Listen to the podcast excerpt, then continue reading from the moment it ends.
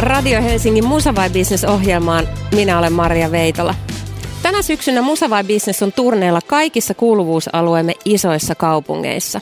Kartoitamme, millaisia musiikkikaupunkeja nämä oikeasti ovat. Vai ovatko kaikki kimaltelevat juhlapuheet ja ylevät kulttuuristrategiat silkkaa sanahelinää ja korulauseita? Avaamme tämän kiertueen suoran lähetyksen merkeissä Tampereelta, monen kertaan palkitulta klubilta G Live Labista. Ja vieraanani ovat tänään kulttuurin ja sivistyksen palvelualueen apulaispormestari Matti Helimo Vihreistä. Tervetuloa. Kiitos paljon. Artisti, Battle Beastin laulaja, rocklauluopettaja Noora Louhimo. Tervetuloa. Morjesta. Ja G Live Lab Tampereen toimitusjohtaja Anna-Maija Saarela. Hei. Tervetuloa. Ja läpinäkyvyyden nimissä on syytä mainita, että Muusikkojen liitto omistaa sekä Radio Helsingin että G-Live Labin. Tamperehan nauttii mainetta kekseliäänä kulttuurikaupunkina ja luovien alojen osaajien vetovoimaisena keskittymänä. Nämä on nyt näitä kor- korulauseita ehkä. Pian kaupungin tapahtumatarjonta kasvaa entisestään, kun Kansiareena, joka tunnettiin vielä viime viikolla nimellä Uros Live, avaa ovensa. Kaupungin kulttuuristrategiassa linjataan, että luovien alojen verkostoja, työllisyyttä ja osaamista tuetaan poikkihallinnollisesti ja panostetaan elämysinfraan, sisältöihin ja tapahtumiin. Kuulostaa ihan superhienolta. Mutta aletaan nyt ottaa selvää, että miltä nämä miltä kaupungin musiikkikentän ruohonjuuritodellisuus näyttää ja heijastuuko nämä koreat linjaukset sinne. Matti Helimo, aloitetaan tästä upeasta termistä elämysinfra, joka on mainittu kaupungin strategiassa. Miten se näkyy, mikä se on ja miten se näkyy käytännössä?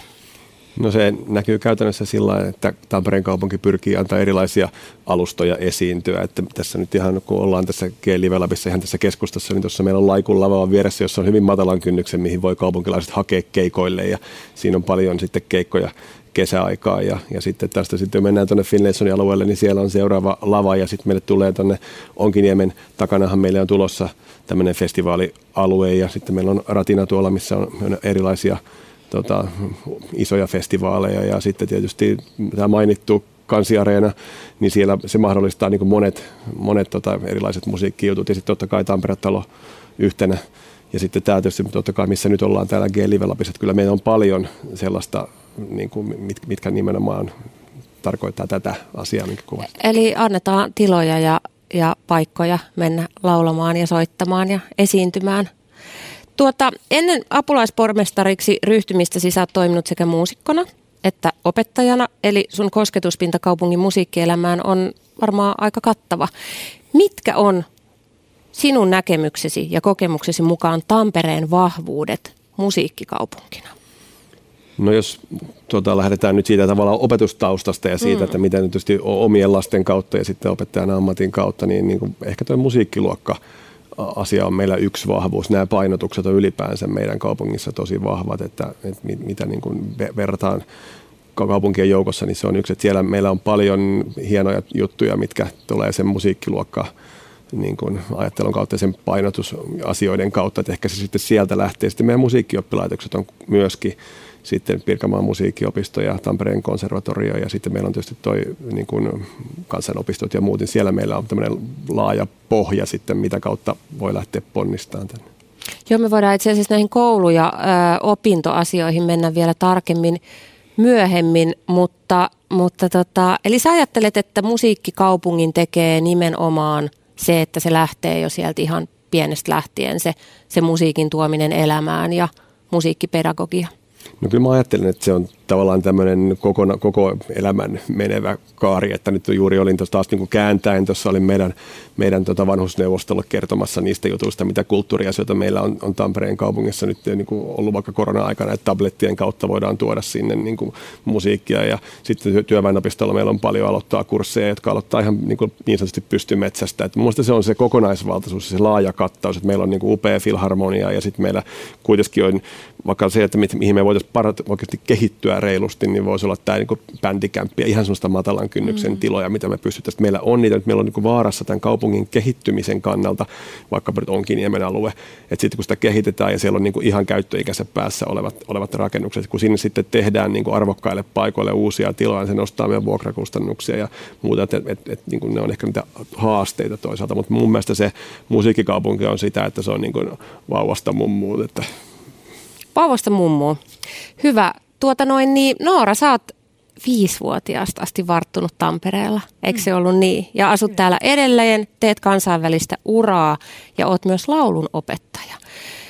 Niin Tampereen maine rockkaupunkina, sehän on kymmeniä vuosia vanha. Se on vähän semmoinen jo muinaiset tamperelaiset asia. Löytyykö sille katetta nykypäivänä? Kyllä löytyy. Tässä on yksi esimerkki. Koska sinä olet täällä, niin Tampere on rokkaupunki. Kyllä, näin on. Ainakin edustamassa Tampereen rokkareita. Ja siis kyllä mä oon sitä mieltä, että Tampere on edelleen rokin pääkaupunki täällä Suomessa. Ihan mahtava statement. Kyllä, ja myöskin jos joku on eri mieltä, niin tulee vaan sanomaan. niin, niin, mitä sitten sä laulat sen suohon? kyllä, täältä tulee korkealta ja kova. Ei, mutta tosiasiassa se, että, että kyllä täällä myöskin, niin kuin miten sitä voisi myös elvyttää, että sitä nimenomaan, että miten mahdollistaa, että tulisi enemmän niin kuin näitä rokkareita tänne Tampereelle, niin on nimenomaan ne bändikämpät, mitä puuttuu, mistä on puutos jatkuvasti niin ammattilaisilla kuin harrastelijoillakin. Ja niin kuin tosi monilta kuullut niin omilta kollegoilta kuin sitten nuoriltakin, että ei oikein, varsinkin nuoret, jotka on silleen, että olisi kiva niin kuin vaikka perustaa oma bändi, mutta kun ei löydy treenistä, missä treenata, niin sitten se into myös haihtuu aika äkkiä siitä, että se semmoinen yksinään treenaaminen, sekin voi olla kivaa, mutta jos meinaa niin kuin tavoitteellisesti lähteä omaa bändiä tai artistiuraa viemään eteenpäin, niin se pitäisi mahdollistaa, että pääsisi oikeasti matalalla kynnyksellä sitten treenaamaan myös. Perehdytään näihin tilahaasteisiin myöhemmin tämän ohjelman aikana, mutta Noora Rockmimminä, niin onko näkemystä, että millä muilla skeneillä Tampere voisi tai Tampereen kannattaisi keulia 2020-luvulla? Mitkä muut skenet, musaskenet on vahvoilla täällä just nyt? No, sanotaanko nyt, että, että kyllä täällä semmoinen niin kuin, öö, aika taiteellinen musiikki on tullut esille, ainakin mitä on itse seurannut, että, ja semmoista suomenkielistä on ruvennut tulemaan enemmän. Ja että, että e, ei, ei enää ole ehkä niin trendikästä nyt tällä hetkellä semmoinen niin kuin englanninkielinen musiikin tekeminen Tampereella, kuten se on ollut joskus 10-20 vuotta sitten, mutta tota, että ehkä semmoinen laulaja, laulun tekijä meininki on täällä tällä hetkellä semmoinen juttu, mikä alkaa kukoistaan. Mahtavaa. Anna-Maija Saarella, sä siis luotsaat Tampereen, Tampereen klubikentän kruunujalokiveä moninkertaisesti palkittua G-live missä me ollaan tällä hetkellä. Sen lisäksi sulla on siis tosi pitkä kokemus ja tuntemus tamperelaisesta musa- ja festivaalikentästä. Niin mistä sun mielestä Tampereen musa, musaskene pitäisi erityisesti tuntea? No kyllähän meillä on täällä tosi monipuolinen musiikkikenttä ja tietysti tuohon mitä Noora äsken, äsken tota sanoi, niin jatkaisin tällä kansanmusiikkiskenellä, joka on noussut viime vuosina tosi merkittävästi. Meillä on Folk Extreme yhdistys, jossa, jossa tota, vaikuttaa keskeiset suomalaiset, kotimaiset kansanmusiikkitekijät. Meillä on Pekko Käppi täällä, näin, tällaisia niin kansainvälistä uraa tekeviä kansanmuusikoita. Meillä on myöskin aika omalaatuinen ja omaperäinen jats-skene, jonka, jolle tänä vuonna 40 kertaa järjestettävä Tampere Jats Happening on ollut todella merkittävä tämmöinen niin kuin silmien avaaja, eli Jats Happeningin merkitystä ei voi vähätellä niin kuin tapahtumana näiden niin kuin nuorten ihmisten musiikkikasvattajana sinne jatsin suuntaan. Sieltäkin löytyy kansainvälistä, tota, kansainvälisesti niin kuin menestyneitä tekijöitä. Totta kai meillä on sitten klassinen musiikki, että meillä on niin kuin pääkaupunkiseudun lisäksi ainoa täysmittainen sinfoniaorkesteri Tampereella ja kaupunki aikoinaan tuossa 2000-luvun alussa satsasi merkittävästi myöskin siihen asiaan, että, että meillä olisi täysmittainen sinfoniaorkesteri täällä. Santtu Matias Rouvallin niin kuin, ö, tota, se, mitä hän on tehnyt sen orkesterin eteen niin kuin tässä kapellimestarikaudellaan, niin se on ihan mieletön työ että, ja hieno työ, että hän on saanut sen niin kuin, tosi hieno, hienoihin kantimiin. Eli kyllä meillä niin kuin täällä monenlaista osaamista on. Se, mitä, mitä tota, tässä jo puhuttiinkin, tämä treenikämppien niin kuin saatavuus, niin se on, niin kuin, se on todella vaikea tilanne, että, että se gentrifikaatio on iskenyt kyllä aika lujaa Tampereen kaupungissa, koska tämä on niin, kuin niin voimakkaasti kasvava kaupunki ja tietenkin niin kuin kaupunkikehityksen ja kaupunkirakenteen kannalta kannattaa rakentaa keskusta aluetta tiiviimmäksi, niin kuin täällä on tehty, siis sinänsä se on niin kuin ekologinen ja järkevä ratkaisu, mutta se on sitten tarkoittanut sitä, että, että, tota, että nimenomaan näistä treenikämpeistä ja taiteilijoiden tiloista on jouduttu luopumaan monessa kohteessa. Ja, tota, ja itselle läheiset ja tutut taiteilijat on muuttanut niin kuin jatkuvasti on joutunut muuttamaan niin kuin treenikämpästä toiseen ja pois sieltä, sieltä omista kämpistä. Ja kauemmaksi sen takia, keskustasta. Joo, ja, mm. Että on niin kuin, se on niin kuin tosiasia, mikä, mikä tota, on tosi valitettavaa ja, ja, ja omasta näkökulmastani tai omasta mielestä ja ehkä myöskin monen muun kaupungin näkökulmasta, niin, niin se on kuitenkin osa sitä kaupungin vetovoimaa, että sieltä keskustasta löytyy semmoista vähän robustia ja ja, ja tota, taiteellista seutua, jos ajattelee vaikka Berliiniä, minkälainen mm. se on, ja Telliskiven alue ää, tota, Tallinnassa on tosi hyviä esimerkkejä siitä, että se, se taide ja, ja, tota, ja taiteilijoiden tilat on nimenomaan vetovoimatekijä ja niiden kannattaisi olla keskustoissa. Niin, se on tylsää, jos, jos kaikki sellainen niin kuin robustius ja luovuus ja taide siivotaan johonkin pidemmälle, missä se ei sitten tule vastaan samalla tavalla ja ei rikasta sitä katukuvaa. Tota, viime päivinä otsikoissa ollut Tampereen uuden kansiareenan yhteistyökuvio on herättänyt ajatuksia varmaan monestakin asiasta, mutta yleisesti yritysyhteistyöistä tapahtumatuotannoissa. Tuotta, tuossa kuntavaalien aikaan keväällä äh, Helsingin, Helsingin silloin ei ollut vielä pormestari, mutta, mutta sitten valittu pormestari kokoomuksen Juhana Vartiainen puhui paljon siitä, että, että niin kuin firmat ja, ja tota, kaupallisuus pitäisi saada mukaan tekemään kulttuuria, jotta kulttuurilla olisi enemmän rahaa. Niin miten te näette tämän? Miten, miten ä, musiikki ja business, eli yritysyhteistyöt ja tämmöinen kaupallisuus ja kulttuuri kohtaa toisensa Tampereella? Ymmärtääkö yritys, että, yritykset, että kulttuuriyhteistyö kannattaa? Kats- Kuka haluaa aloittaa? Kollegat Rohkeasti vain. Päin. No mä voin tietysti tähän niin kuin ensimmäisenä sanoa tästä meidän G-Live Labin näkökulmasta, mm. että se riippuu yrityksestä ihan täysin. Että, että meillähän on tosi hedelmällinen yhteistyö Genelec äh, valmistajan kanssa, joka nyt on aika hyvä esimerkki yritysyhteistyöstä. Iisalmelainen yritys. Iis, iisalmelainen, mutta suomalainen kuitenkin mm. ja myöskin nämä tuotteet valmistetaan kokonaan Suomessa, että, että ei ole tota kiinalaistuneet vielä ainakaan toistaiseksi.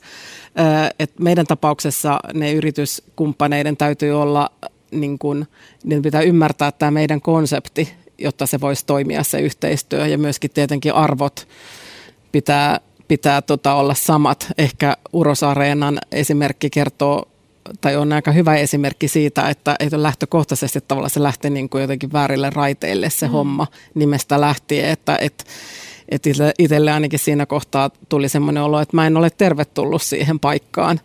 Ja se, se, tota, se oli tosi vahva tunne, että, että vaikka kuinka yritetään selittää, että se nimi ei, niin kuin, se tarkoittaa jotain ihan muuta, niin se on niin kuin mun mielestä ihan ö, hölmöä, koska, koska se nimi itselle niin kuin vaan merkkasi sitä, että en ole tervetullut siihen paikkaan. Mutta et, et siis totta kai yritysyhteistyössä on paljon mahdollisuuksia, mutta, mutta, tota, mutta on tosi tärkeää, että sitä tehdään niin kuin sen kulttuurisisältöjen niin kuin kautta, tai ne, niin kuin ne on niin kuin se, pitää olla se tärkeämpi asia kuin se, että, että tota, se yrityksen menestyminen siinä, että muuten se helposti niin kuin syö, syö itseensä tai kääntyy itseään vastaan. Mm.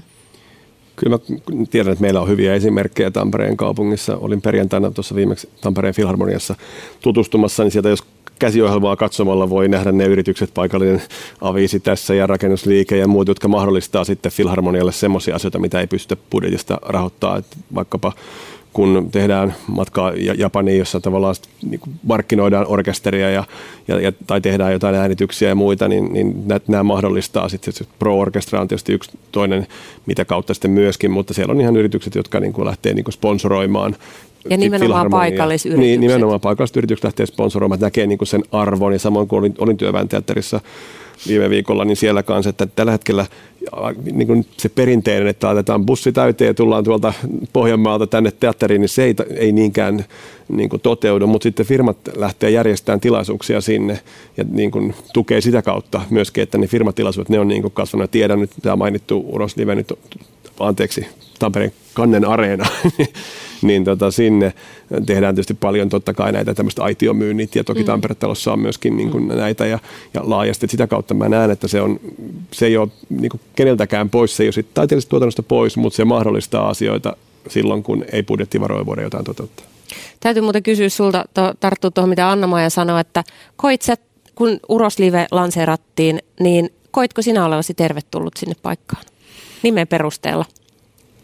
No se ei ollut vielä auki. Silloin me päästiin kerran siellä käymään, niin mä en sitä, mutta en mä sitä nimestä kyllä pitänyt. Kyllä meidän valtuustoryhmäkin siitä niin kuin teki kannanoton silloin, että se, ei, se oli epäonnistunut se nimi, mutta onneksi se ongelma nyt hoiti itse Onneksi se epäonnistui itse koko itsensä. juttu, niinkö? niin, mutta tai itse se juttu ei ole epäonnistunut. Sitten niin. tulee aivan upea areena nyt. Mahtavaa, kun sinne päästään nyt tota, tota, joulukuun alussa, mutta se, että kaupunki oli, on niin vähemmistöosakkaana halliyhtiössä, ja se on ainoa meidän areenoista, missä se nimi on myyty ja perustuu siihen, kun meillä on se 40 prosentin osuus.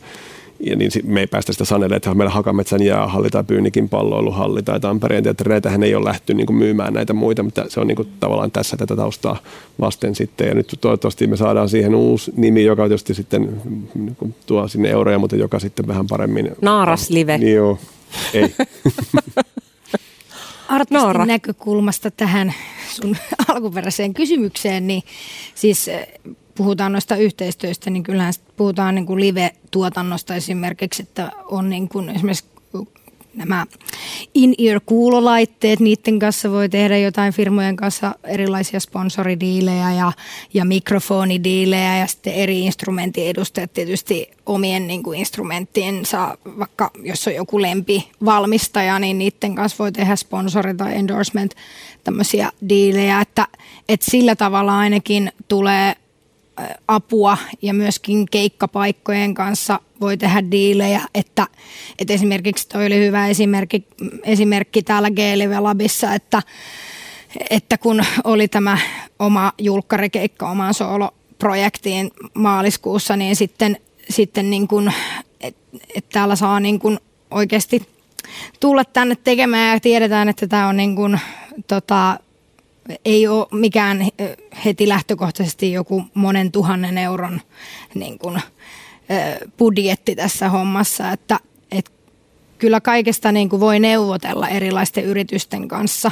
Ja muun muassa itsekin, tähän oli niin kuin aika niin kuin indie-hommaa, millä tavalla mä tuotin koko albumin, että, että ennakkomyynneillä sain niin kuin ennakkotilaajilta levy, levy- ja paita tilauksista vähän kokoon sitä rahaa, mutta myöskin saatiin musiikkivideolle sponsoreita tuolta oikein Koskenkorvalta, Koskenkorvan kylältä. Yhdeksän yksityisyrittäjää lähti sponsoroimaan ja me saatiin musiikkivideolle budjettia ja sillä tavalla, että pitää vaan muistaa kysyä ja uskaltaa kysyä apua, niin kyllä sitä myöskin saa. Aika ihanan optimistisia näkemyksiä teillä on. Kuulen jotenkin tästä näin, mitä te puhutte, että, että henki on sellainen, että yritykset ovat mukana, mielellään mukana niin kuin tekemässä kulttuuria ja osallistumassa kulttuurin kustannuksiin. Ymmärsinkö oikein teidät? Joo, mutta mulla on vielä kommentti siihen, että esimerkiksi jos puhutaan tämmöisestä ö, kulurakenteiden ymmärtämisestä sitten artistin näkökulmasta, että jos vaikka firmat pyytää no riippuu tietysti firman koosta, mutta joskus joutuu niin kuin juurta jaksain selittämään siitä, että mistä se hinta koostuu sille keikalle, että kun se ei ole vaan se, että me ilmestytään tyhjästä sinne lavalle. Että kun jotkut, tai monesti tullut tämmöistä, että onpas kallista, että jos joku firma tilaa niin kuin omalla vaikka yksityistilaisuuteen, niin sitten siinä niin kuin täytyy perustella se ja totta kai on aina valmis perustelemaan, perustelemaan mistä se koostuu se hinta. Mutta Mut tähän kertoo nyt Noora siitä, mitä sä puhut tässä näin, että, että mistä tässä on puhuttu koko tämä koronapandemian aika, että sitä kulttuuria ja musiikkia ei välttämättä ihan ymmärretä oikeana työnä, eikä ymmärretä, mm. että, että siihen menee aikaa ja resursseja ja, ja, ja se vaatii ammattitaitoa, että, että että näin, ja se että... lähtee just sieltä lapsesta asti, elämänkaaren niin. pituinen harjoittelu ja, ja se prosessi on tosi monimuotoinen ja tasoinen, että, ja se ei sisällä pelkästään meitä artisteja, vaan niin kuin kaikki muutkin, jotka tekee kulttuurin eteen töitä. Mutta eikö tämä ole just sitä? Että sitä vaatellaan, että ilmestytte paikalle ja mm. miksi tästä pitäisi vielä jotain maksaa? Yritetään tämän keskustelun mm. aikana muuttaa ja saada ihmiset ymmärtämään paremmin tätä prosessia. Niin, no mitä teidän mielestä, jos ää, vaikka tamperelainen tai pirkanmaalainen yritys haluaisi olla mukana tukemassa paikallista ja miksei samalla niin kuin koko maan kattavaa ja kansainvälistäkin niin kuin kulttuuria, joka lähtee Tampereelta, niin mitä, mitä te ajattelette kulttuurin tekijöinä ja, ja tota, kannattajina, että mitä siitä saa? Mitä yritys siitä itselleen saa? No niin kuin sanoin tuossa alus omassa puheenvuorossa, että ne, niin kuin ne, niiden niin kuin, sen, sen tuettavan kohteen ja sen yrityksen, yrityksen arvojen pitää kohdata silloin molemmat osapuolet saa siitä. Et tietysti meidän tapauksessa ihan perustoimintaa meillä on se, että yritykset ostaa meidän keikoille lippuja. Sehän on niin kuin yksi yritysyhteistyön muoto ja kaikista helpoin sellainen, koska ne on tuotteita, joita meillä on myynnissä. Mutta sitten jos ajatellaan tällaista niin kuin isompaa, isompaa niin kuin sponsorointiajattelua, niin, niin, niin tota, tietysti yritys saa nimensä näkyviin ja, ja, tota, ja mahdollisuuden tuoda asiakkaitaan sinne, sinne tota kulttuuritapahtumaan. Nämä on tällaisia ihan perinteisiä ja klassisia tapoja, tapoja sponsoroida. Tietysti tämä niin kuin nimisponsorointi jo sinänsä se on, niin kuin, se on vähän vanhentunutta ajattelua, että on jutellut tota, brittiläisten kollegoiden kanssa, niin, niin aika paljon itse asiassa siellä Britanniassa näiden areenoiden – sponsorinimiä on muutettu viime aikoina, että niillä on ollut niin kuin näitä firmoja, firmanimisiä halleja ja, ja ni, niitä nimiä on muutettu ihan siis siitä syystä, että, että on ilmennyt kyseisen yrityksen taustajoukoissa jotain sellaista epämääräistä jotain niin kuin välttämättä sillä nimisponsoroinnilla haluta tukea. Että, mutta että, että varmastikin sponsorointiin on, on tota, yhtä monta erilaista tapaa kuin mitä niitä soppareita on, että et tokihan siinä voidaan, voidaan niin kuin tosi monenlaisia, monenlaisia asioita tehdä kimpassa, mutta mun mielestä se on niin kuin tosi oleellista, että ne, ne arvot kohtaa, muuten se ei toimi. Mm, kyllä. Mites Noora? Noora tai Matti, mitä sanotte, mitä te ajattelette, että mitä yritys siitä saa, että on mukana tukemassa kulttuuria ja mukana tukemassa musiikkia, no, Tampereelta lähtevää musiikkia? No siis suoraan sanottuna, siis sehän on niin kuin ihmi, osa ihmisen hyvinvointia. Et jos firma haluaa, että niiden työntekijät vaikka voi hyvin, niin kyllä se semmoinen niin kuin kulttuurin tarjoaminen heille niin kuin pitää heidät myös paremmin kiinni siinä työssään, että ei sen tarvi olla koko ajan silleen niin kuin kielivyön alla ja verenmaku suussa duunin tekemistä, koska ja senkin on paljon enemmän valmis se työntekijä tekemään, jos he saavat siitä jotain vastinetta ja yleensä se liittyy johonkin kulttuuriin. Hmm. No toi sama itse asiassa itselläni nousi ensimmäisenä mieleen, että usein tämmöisillä sitten on tapana olla enemmänkin kuin ehkä mitä se yritys rahallisesti siihen laittaa. Sillä on isompi semmoinen henkinen merkitys sillä, että, että, että yritys ostaa lippuja johonkin tiettyyn paikalliseen kulttuuritapahtumaan ja sinne mennään porukalla ja sitten siinä on jotakin, jotakin yhteistä tämän tota, tiimoilta, että just se työntekijän työhyvinvointi ja sitten kyllä mun se, niin se, että se, se näyttäytyy vähän mitä tuossa aluksi puhuttiin, että miten kun firma näyttäytyy ikään kuin kulttuurimyönteisenä. Meillä on kuitenkin niin paljon vankkaa jalansia täällä Tampereella tällä kulttuuri eri toimijoilla, niin se kyllä siellä tekee brändille myöskin sitten, sitten hyvää, mutta että varmasti niin suorat vaikutukset helpoiten on juurikin niin työntekijöiden, työntekijäkokemuksen kautta. Niin, ja eikö voisi kuvitella, että se nostattaisi myös vähän semmoista jotain sellaista paikallista mehenkeä, että, ja jotain sellaista tamperelaisuutta mm. ja pirkanmaalaisuutta, että, että vitsi miten siistejä juttuja me kaikki täällä tehdään erikseen Kyllä. ja yhdessä ja Kyllä. samassa paikassa. Ja ihan firman sisäisesti se, että kun kaikki saapuu vaikka firman bileisiin, missä on esiintyjä, niin sehän niin kuin kohottaa sitä yhteishenkeä mm. siellä ja, ja mikä sen parempi sitten sen jälkeen vielä niin kuin jatkaa sitä firman toimintaa, kun siellä on parempi ilmapiirikin niin kuin työntekijöiden välillä. Ja se on hienoa, että niillä lipuille on menekkiä. Mä luulen, että niitä ei hankittaisi enää, jos ei ne liput menisi. Että se viesti nyt tuolta kulttuurikentältä on, että sinne halutaan tulla ja, ja ne menee niin kuin käsistä ne liput, niin on se tietysti se ihan toinen tilanne kuin se, että jos niitä joutuisi tuputtaa jollekin. Että mun mielestä tämän, etenkin tämän koronan jälkeen nyt tuntuu, että kun yhteiskunta avautuu, että niin se, ehkä se kulttuurin arvostuskin, mistä puhuttiin, niin on nousussa. Mulla itsellä ainakin semmoiset niin nyt tuntosarvet ollut, että tuntuisi siltä. Niin ainakin väliaikaisesti siis se, että kun sitä tarjontaa ei ole tai ei pääse keikalle tai teatteriin tai johonkin, niin tota, se arvostus kummasti siitä kyllä palautuu tai nousee, mutta en tiedä kuinka kauan se kestää. Että tietysti mehän ollaan niin valtava kulttuurikaupunki ja, ja monesti voi olla niin, että sitä tarjontaa on, niin kuin, on niin kuin ylitarjontaa, että, että siihen niin kuin sokeutuu, sokeutuukin siihen kaikkeen, mitä on olemassa.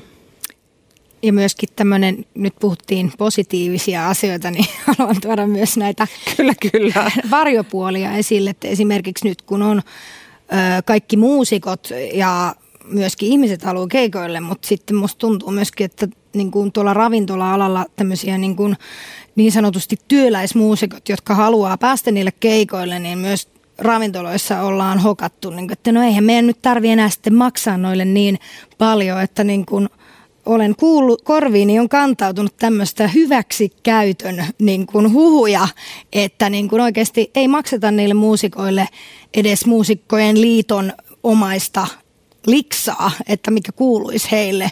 Ja mun mielestä tähän pitää tarttua, että, että niin kuin pitää saada ihmiset niin kuin leipää pöytään niin kuin oikeudenmukaisesti.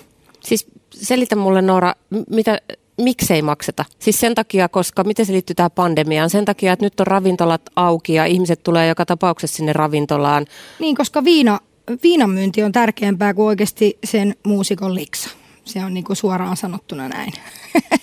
että, että tota, mutta myöskin totta kai on myös ravintoloita, ei voi yleistää, siis on ravintoloita, jotka todellakin niin kuin haluaa tukea kulttuuria ja maksaa juurikin oikeanlaiset liksut, mutta, mutta valitettavasti on myös tätä varjopuolta, että, että, että tarjotaan, tarjotaan sitten, että, että no tuu tänne satasella ja saat kaljaa, pari, pari kaljaa siihen päälle, niin sitten kun sä laskutat sen vielä, niin ei sulla paljon käteen jää siitä keikasta. Kuitenkin jos sä vedät sen pari tuntiakin vaikka trubaduurina tuolla jossain. Niin, no tämähän on aivan hanurista. Miten tällainen ratkaistaan? Tampereella? Niin, tietysti hankala se on puuttua, kun ne yritykset tietysti voi, voi tehdä tavallaan niin kuin ne haluaa, varsinkin jos sitten tähän niin kuin suostutaan. Että se on ehkä se, niin kuin se, ehkä se järjestäytymisaste täytyisi olla niin korkea, että siinä on kuin joukkovoimalla se hoidetaan, että kukaan ei mene sinne niin kuin niissä. Mm. Se, mutta se on tietysti helpommin sanottu kuin tehty. Että. Mm. Kyllä mä niin kuin, ei, ei voi ravintoloitsijoitakaan pelkästään syyttää, koska mä itse niin kuin näen sitä myös niin kuin kollegoiden lomassa. Mä oon yrittänyt perään huutaa nimenomaan, että älkää menkö niin halvalla sinne, vaan silleen nimenomaan, että, että tota, kun monet muusikot myös tekee silleen niin kuin sivutyönä muusikon hommia, että niillä on sitten päiväduuni, joka sitten pitää sitä omaa normaalia elintasoa yllä, mutta sitten se voi myös syödä niin kuin sitä kakkua niin kuin muilta oikeasti täyspäiväisiltä muusikoilta. Hmm. Niin tuossa mun mielestä tota, siinä on niin kaksi asiaa. Toinen on tämä järjestäytyminen ja se, että et, et kuuluu liittoon esimerkiksi, mm. jota kautta saa tietoa siitä ylipäänsä, mikä on se minimikorvaus. Mutta toinen on sitten se koulutuksen puoli. että mä oon itse käynyt monta vuotta tuolla Tampereen konservatorion toisen asteen ä, ammattiopiskelijoille kerto, pitämässä sellaista ä, yrittäjyyskurssia, joka on muusikoiden elojäämisoppia käytännössä, mm. niin, niin tota, siellä joka kerta huomaa, miten vähän opetuksessa puhutaan esimerkiksi hinnoittelusta. Että miten sä niin kuin, että jos sä niin kuin määrittelet sen keikkahinnan, että, että mitä kaikkea siihen pitää ottaa huomioon. Että tota, että kyllä se on niin kuin, siinä on aika tosi paljon myöskin niin tiedon puutteesta kysymys, mutta tietysti myöskin, ja sitten on tietysti myöskin siitä kysymys, että on aika veteen piirretty viiva, mikä on niin kuin harrastustoimintaa ja mikä on ammattitoimintaa. Mm. Et meillähän on tosi paljon sellaisia bändejä bä, tota, Suomessa, joiden, joiden se soittajien leipä tulee jostain muusta kuin siitä soittamisesta, niin silloin ehkä, ehkä tota, se kynnys mennä keikalle vähän pienemmälläkin liksalla on matalampi kun mm. pääsee kotoa pois niin sanotusti. Et tota, että, et siinä niin kuin ehkä ammattimuusikot sitten on vähän niin kuin vaikeassa kilpailutilanteessa. Kyllä. Vedetään tässä välissä vähän henkeä ja seuraavaksi ratkaistaan Tampereen treenikämppätilaongelma.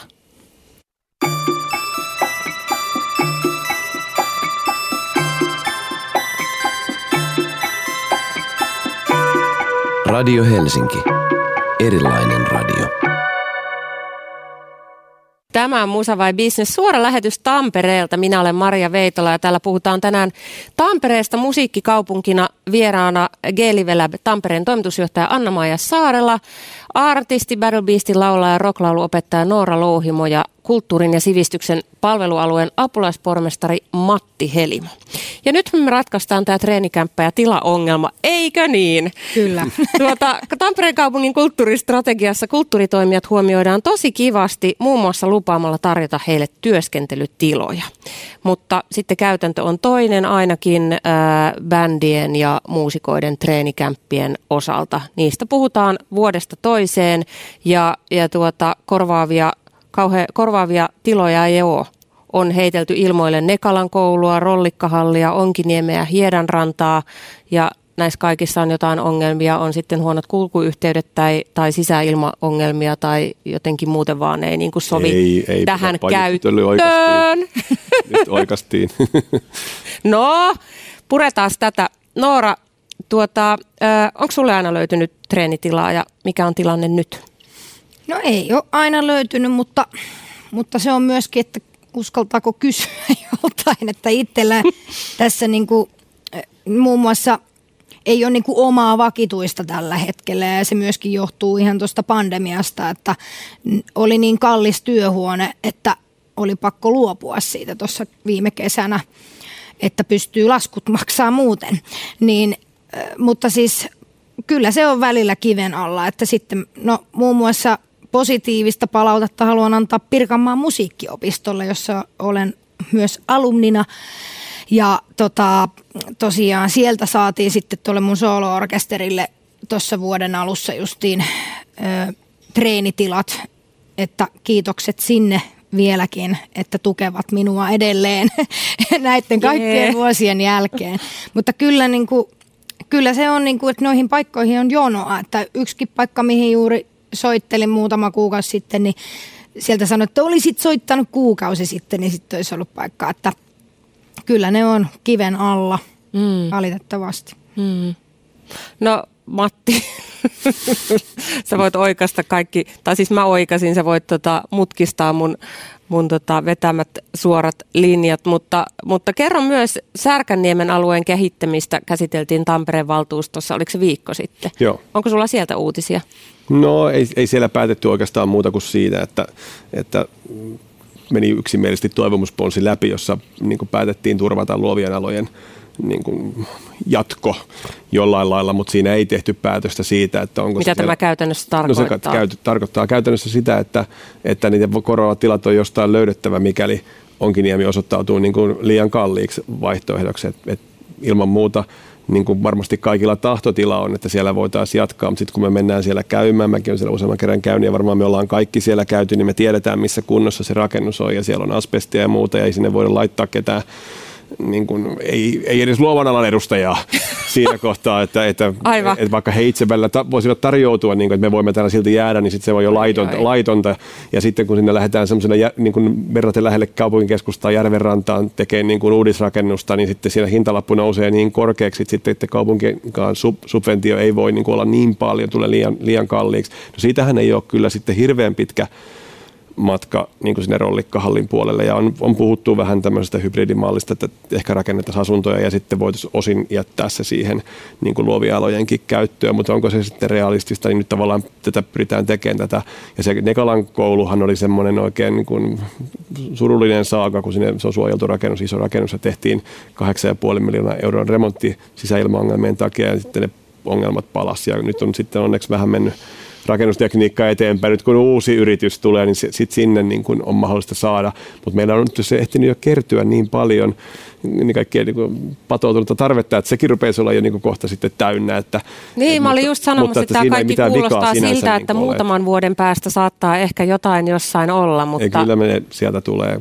Siitä Mistä pidetään, ne tulee? Siitä pidetään huolta valmiiksi, siis niin kuin Nekalan tota, koulun mm. remontti nyt, että varmasti saadaan. Ja tuo rollikkahalli, mä uskon, että ihan näinä päivinä meillä on siitä sitten uutta tiedotettavaa tilapalvelut niin tutkii mm. sen nyt vaan, että se, että se on niin kuin terve tila, että, että sinne voidaan, koska sekin on sitten kallista, jos me nyt aletaan sinne investoimaan, niin kuin meillä kävi vaikkapa tuossa niin kuin skeittiolosuhteiden kanssa, että me saatiin hieno skeittilukio varten tilat sinne, ja sitten se jouduttiinkin vaihtaa siihen naapuriin ja rahoitus lähtee alusta. Et, et, et, mut, niin kuin, rahasta on vaan kiinni, ihan niinkin pienestä. Niin. Mites Noora ja anna ja miltä kuulostaa?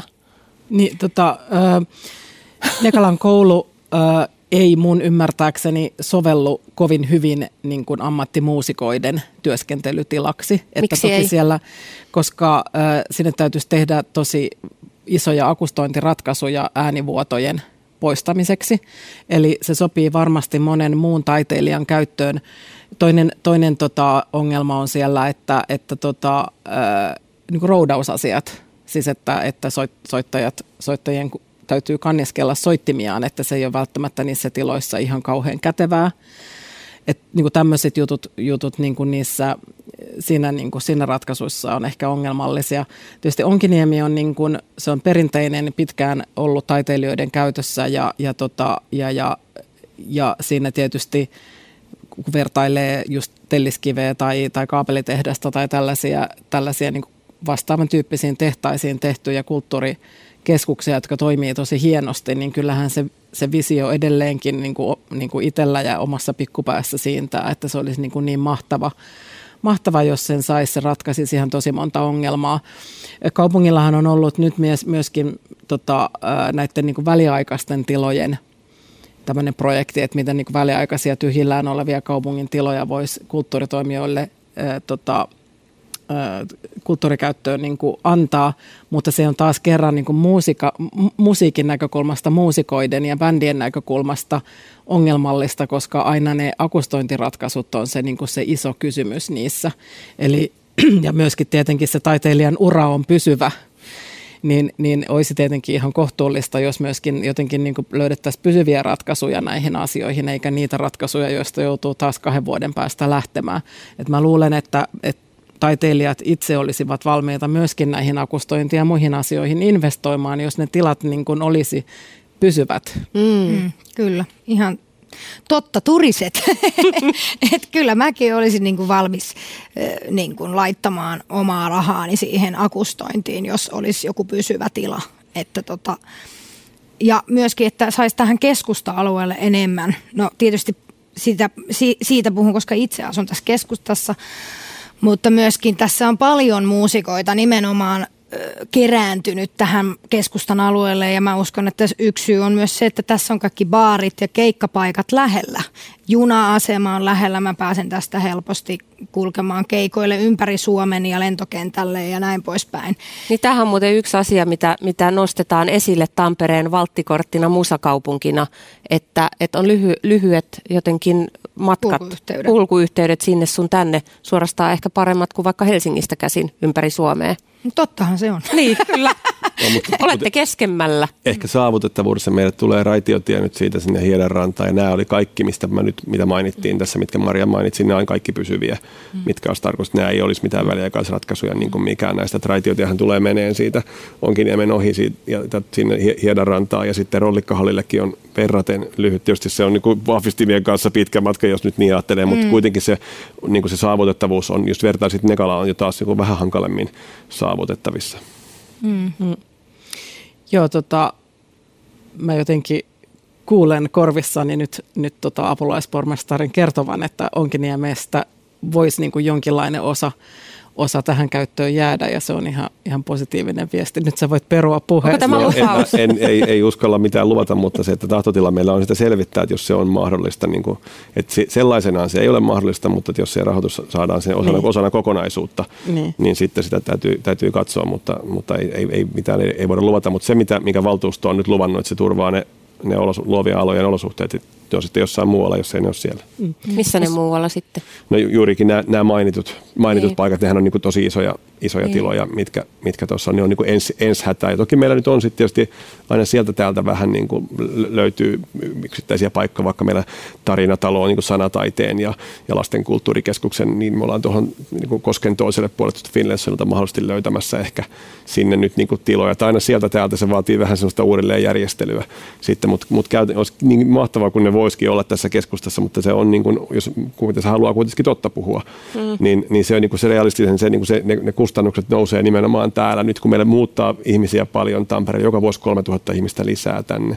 Mm. Se näkyy meillä tuolla kouluverkossa ja se näkyy päiväkotiverkossa, se näkyy niin kuin joka puolella mm. ja, ja niin kuin lisärakentamisena ja muuten, niin se nostaa sitä hintaa täällä, niin se on niin kuin, niin kuin valitettava Eli lisää tulee myös muusikoita tänne mm, Tampereelle. Niin, tulee. Kyllä. Me tarvitaan lisää niitä kulttuurikeskuksia. Kyllä. On ja se oli hurjaa Noora, mitä sä sanoit tuossa ihan alussa jo, että minkälaiset pitkäaikaisvaikutukset tämmöiselle treeni, ää, tilan puutteille voi olla tavallaan siihen, sit siihen koko musakenttään ja musakulttuuriin, että jos vaikka se niinku vaihe, kun on altis perustamaan bändiä ja innoissaan mm. siitä ja haluaa ruveta soittaa tai laulaa, ja sitten jos ei ole sitä tilaa, niin sitten se menee ohi. Joo, sit, ja... jos on paljon sellaisia nuoria ihmisiä, vaikka voihan olla vaikka minkä ikäisiä, mutta, mutta et jos on paljon ihmisiä, on semmoinen muutaman vuoden gappi, missä ei ole tarpeeksi tiloja, niin, niin sillä voi oikeasti olla pitkäaikaisvaikutuksia. Joo. Mitäs siis lyhytaikaisvaikutuksia niinku... sillä voi olla?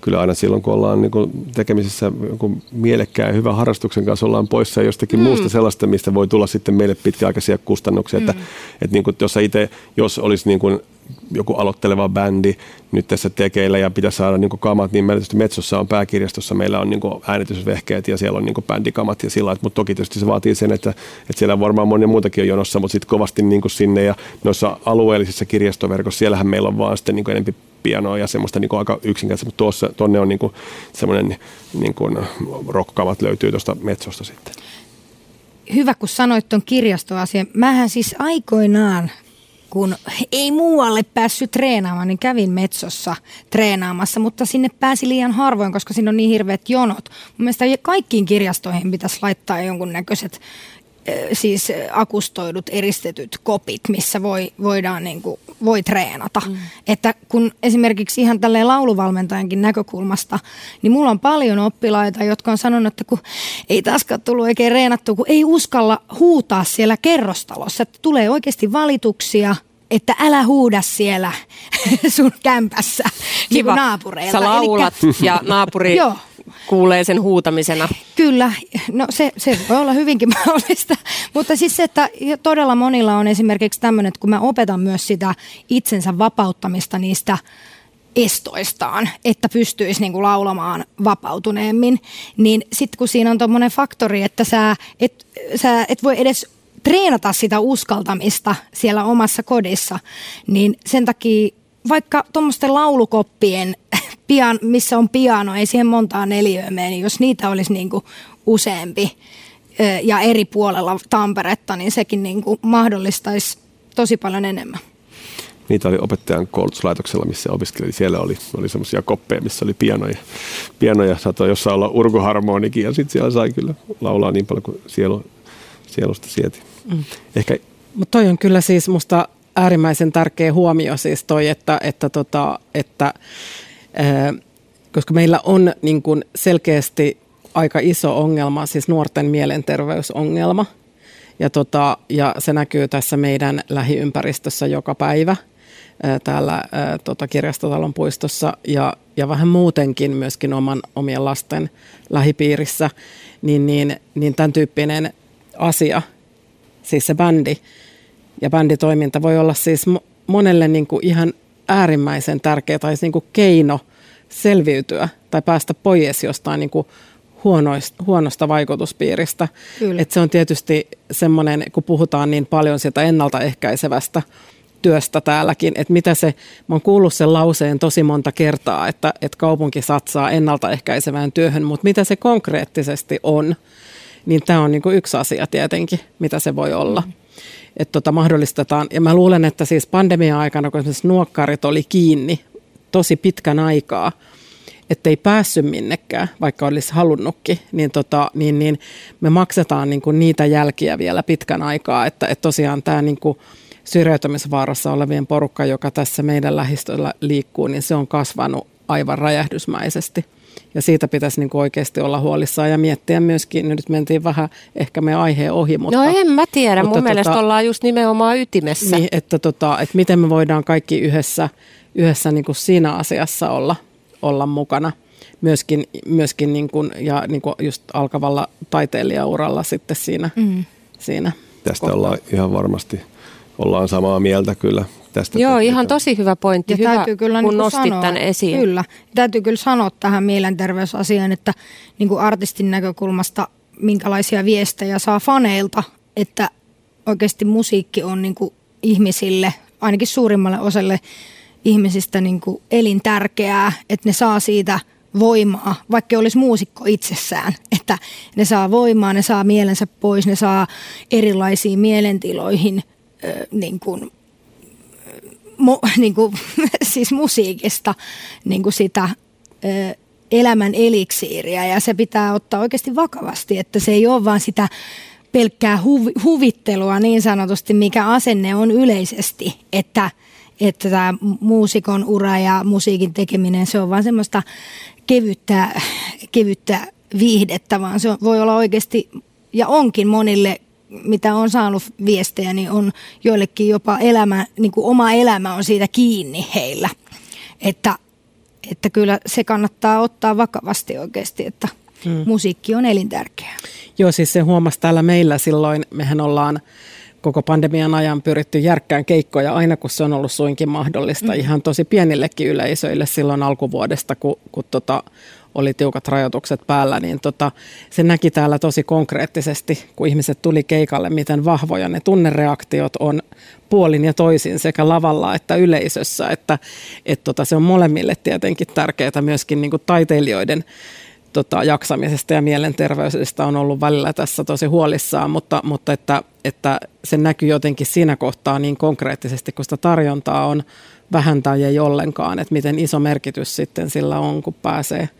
Taas kerran se on sitten, jos on paljon tarjontaa, niin, niin, niin sitten se ei ehkä samalla lailla mm. näy.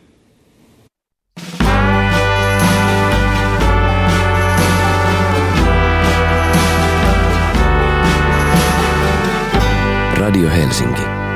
Sinun radiosi. Kyllä, ja tämä on Musa vai Business-ohjelma suorana Tampereelta. Vieraana Matti Helimo, Noora Louhimo ja Anna-Maija Saarella. Minä olen Maria Veitola.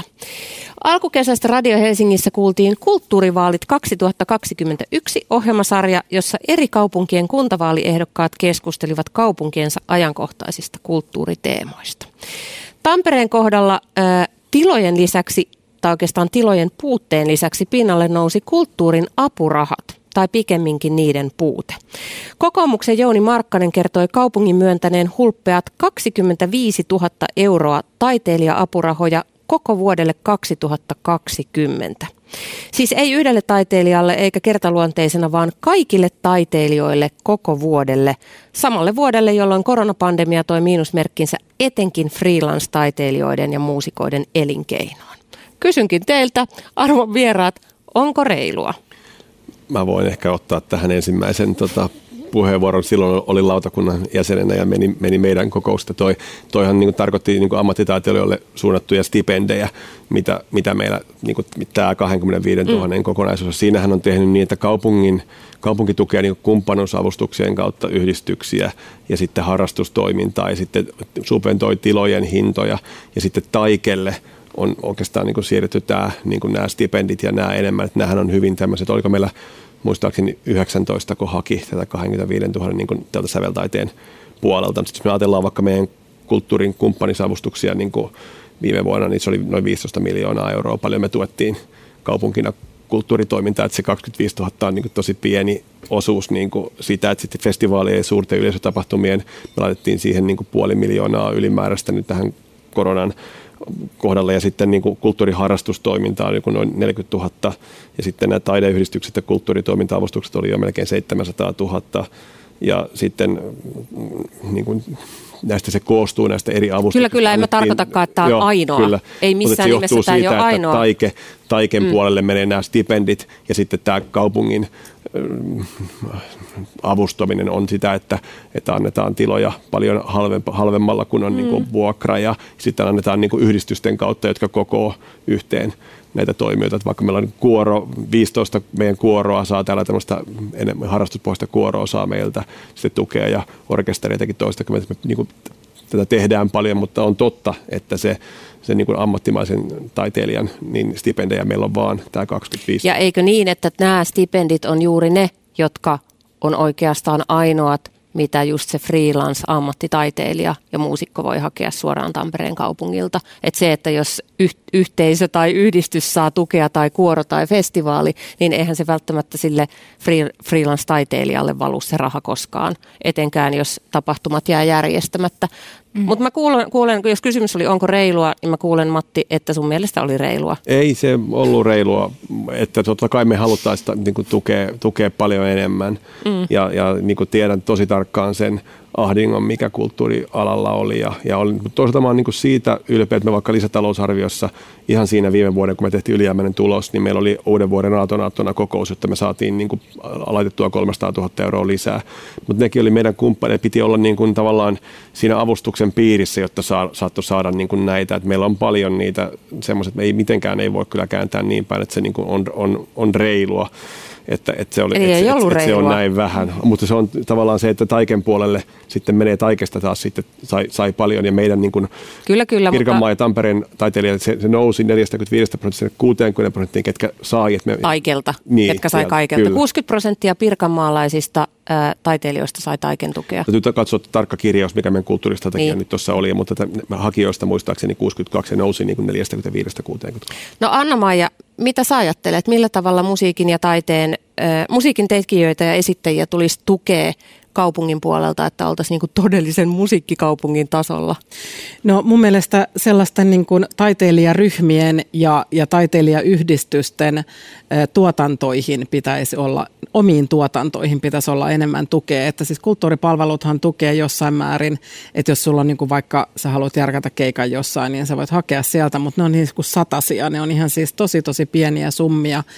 Että et tota, et meillähän kaupunki tukee tosi hienosti niin sanottua äh, niin kuin laitoskulttuuria, äh, mitä tässä just äh, mainittiin, eli, eli, tota, eli äh, filharmoniaa ja, ja tota, teattereita ja monenlaisia teatteriryhmiä ja monenlaisia festivaaleja, mutta että tässä mun mielestä olisi sellainen kehittämisen paikka, siis ihan niin kuin taiteilijaryhmien tai, tai heidän muodostamiensa yhdistysten tai osuuskuntien niin kuin tukeminen, että tässä 300 000 listassa, mitä, mistä Matti tässä mainitsi, siis tämä koronatuki, niin siellä oli olikohan siellä kaksi ammattitaiteilijoista koostuvaa ryhmää. Toinen oli Folk Extreme, joka jo kerran mainittiin, toinen oli Uulu, joka on, tota, joka on kanssa, se on niin kuin osuuskuntamuotoinen ää, muusikoiden ää, yhteenliittymä, niin, niin tätä puolta ää, ehkä kannattaisi miettiä, miettiä että miten niin kuin sitä,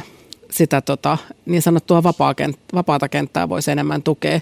Et yhtään väheksymättä siis sitä niin kuin esimerkiksi vuokra, vuokra-avustuksia, mitä, mitä tapahtumat saa ja, ja, ja että, että esimerkiksi meidän upea klubikenttä, mikä kaupungissa on, meillä on YO-talo, meillä on Tullikamari, G-Live Lab, öö, nämä kaikki kolme on niin kuin kaupungin omistamissa tiloissa toimii. Sitten TTT-klubi on, on teatterin Niin, G-Live Lab on tässä vuokralaisena. Me ollaan tässä vuokralaisena ja, ja kaupung, joo, kaupunki tota, hienosti ö, osallistui niin kuin peruskorjaukseen tämän rakennuksen osalta, että toki nämä on tosi tärkeitä, mutta että, että sen, niin sen ruohonjuuritason taiteilijoiden ja heidän niin työnsä tunnistaminen on sellainen, joka ehkä meillä on vähän pikkusen niin hakoteilla. Joo, haluan kompata tätä sun kommenttia tästä esimerkiksi, että, että jos mun pitäisi valita, että ottaisinko mä apurahaa omaan henkilökohtaiseen niin kuin, treenaamiseen vaikka tai mitä taikelta on hakenut, vai oman orkesterini livetuotannon toteuttamiseen, niin mä ottaisin sen orkesterin livetuotannon apurahan. Koska siellähän sitä pystyy tekemään sitä rahaa ihan itse, ottamatta niitä apurahoja tavallaan siihen henkilökohtaisesti. Tästähän voi olla ja on varmasti moni eri mieltäkin, mutta siis kun mulle henkilökohtaisesti tärkeämpää olisi päästä tekemään ja toteuttaa niitä konsertteja, mutta no esimerkiksi mä hain tukea esimerkiksi tuohon mun Noex-orkesterin live-tuotannon toteuttamiseen Tavastialle, mutta en valitettavasti saanut sitä. Mistä sä hait sitä? Hain Taikelta. Ja. Joo, mutta en tiedä mitkä on perusteet, mutta tästäkin mä haluaisin tuoda esille, että olisi ihanaa, jos se olisi läpinäkyvämpää, kun hakee näitä apurahoja, että mitkä ne perusteet on, että sitä saa tai miksi niitä ei saa. Että olen paljon kuullut ja olen itsekin sitä mieltä, että, että se saisi olla läpinäkyvämpää ja siellä pitäisi olla niin kuin mustaa valkoisella lisäinfoa meille muusikoille, että, että millä tavalla me voisin olla parempi hakemaan sitä, sitä itse tukea. Ja sitten myöskin se, että se ei saisi olla kiinni siitä, kuinka hyvä sä oot niin kuin tarinoimaan sinne juttuja, vaan nimenomaan siinä pitäisi olla joku järkevämpi systeemi, ja silleen, että se jakautuisi tasapuolisemmin ne apurahat meidän kaikkien muusikoiden ja kulttuurialan ihmisten kesken. Mm. Ja ymmärrän siis tuon työnjaon, mitä tuossa kuvasit, että, että valtion tehtävä on niin taiteilija-apurahojen myöntäminen, niin onkin, mutta sitten toisaalta kaupungin tehtävä voisi olla sen oman ruohonjuuritason vapaan kentän niin kuin toiminnan niin kuin, tukeminen. Etenkin jollakin. jos se on kaupungin strategiassa. Just näin. Meillä voi olla tästä, tästä uutta kerrottavaa kohta, kun meillä starttaa tämä Pirkanmaa, Pirkanmaa, operaatio Pirkanmaa, kun jäimme tässä hopealle tässä kulttuuripääkaupunkihaussa, niin meille tulee, mutta ei nyt puhuta niin kuin suurista summista, mutta te, mä luulen, että meille voisi olla nyt tulossa tähän Pirkanmaalle vähän tämmöistä pientä, pientä helpotusta tähän asiaan, mutta en vielä saanut lupaa nyt täällä niin kuin sitä paljastaa, niin. paljastaa heti, mutta, mutta vähän Lipsauta.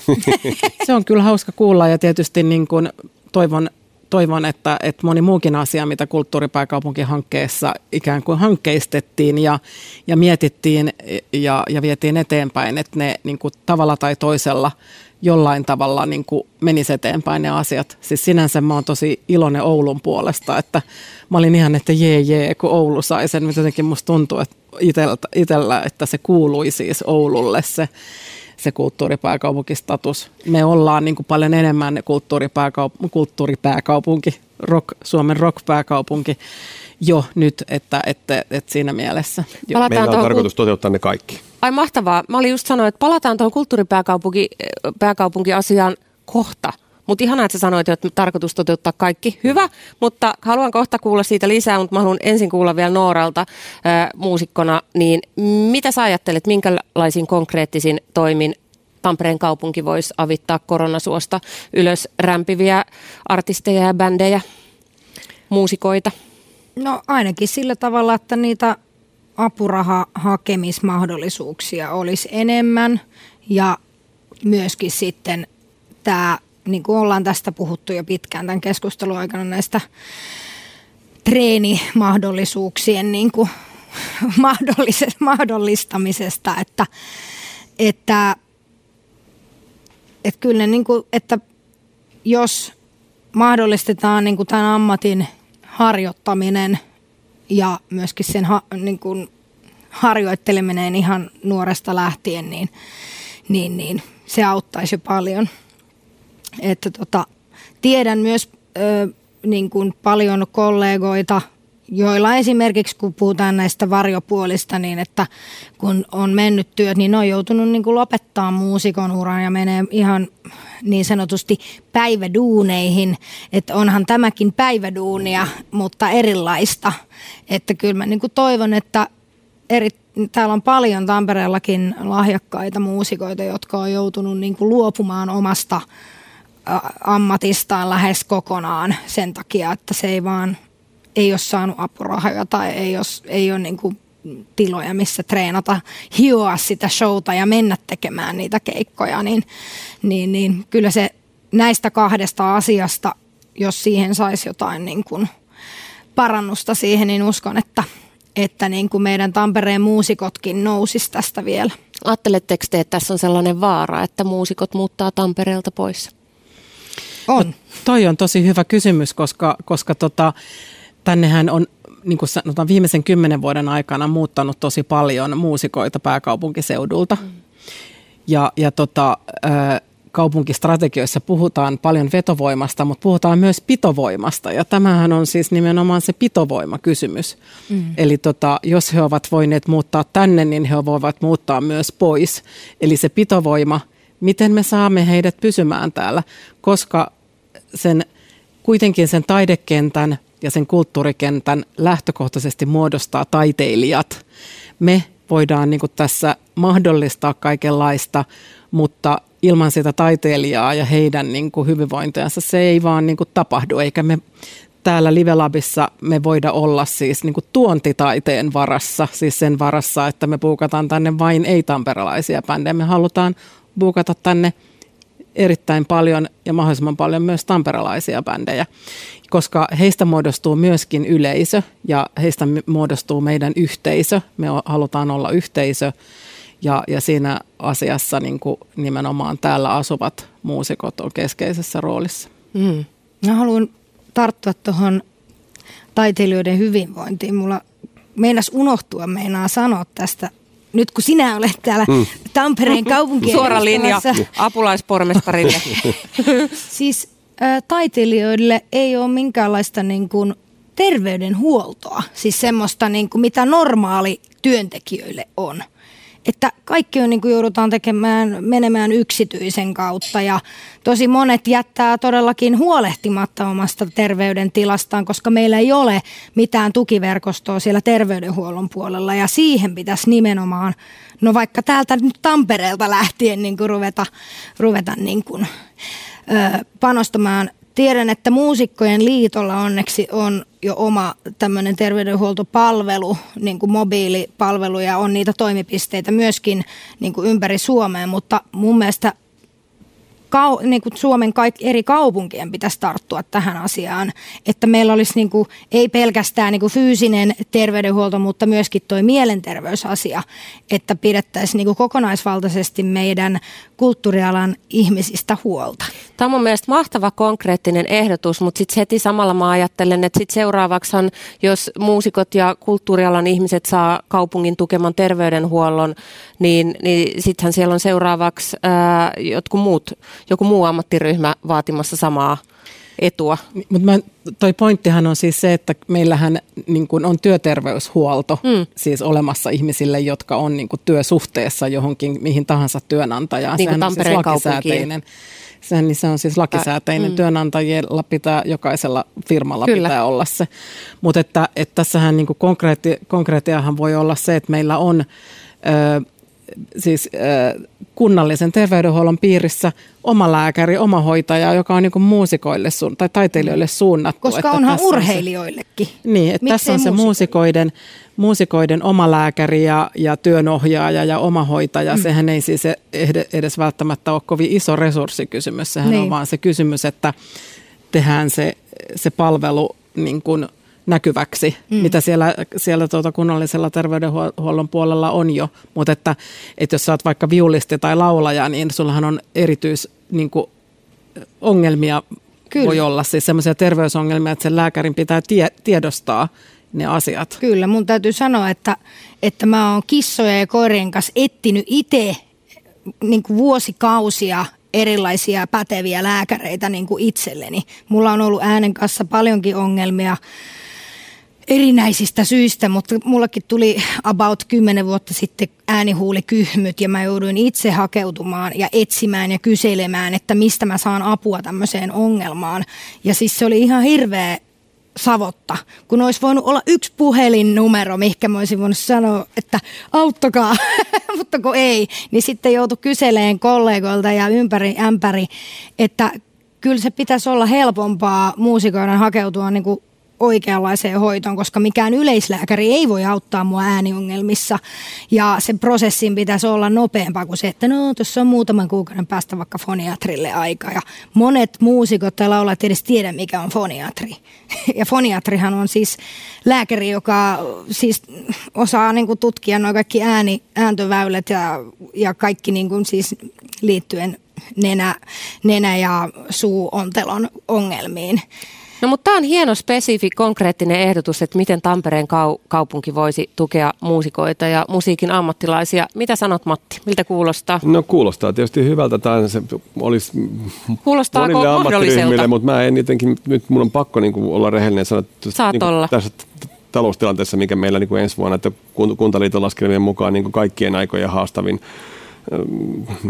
talouden vuosi tulossa kuntataloudelle, niin mä en näe niin kuin oikeasti, vaikka niin kuin sydämestäni sen haluaisin, niin en näe niin kuin realistisena sitä, että, että meillä voisi tulla niin kuin uusia avauksia niin kuin semmoisia, mitkä on, on, millä on paljon kustannusvaikutuksia niin kuin, niin kuin tu- tulevana vuonna.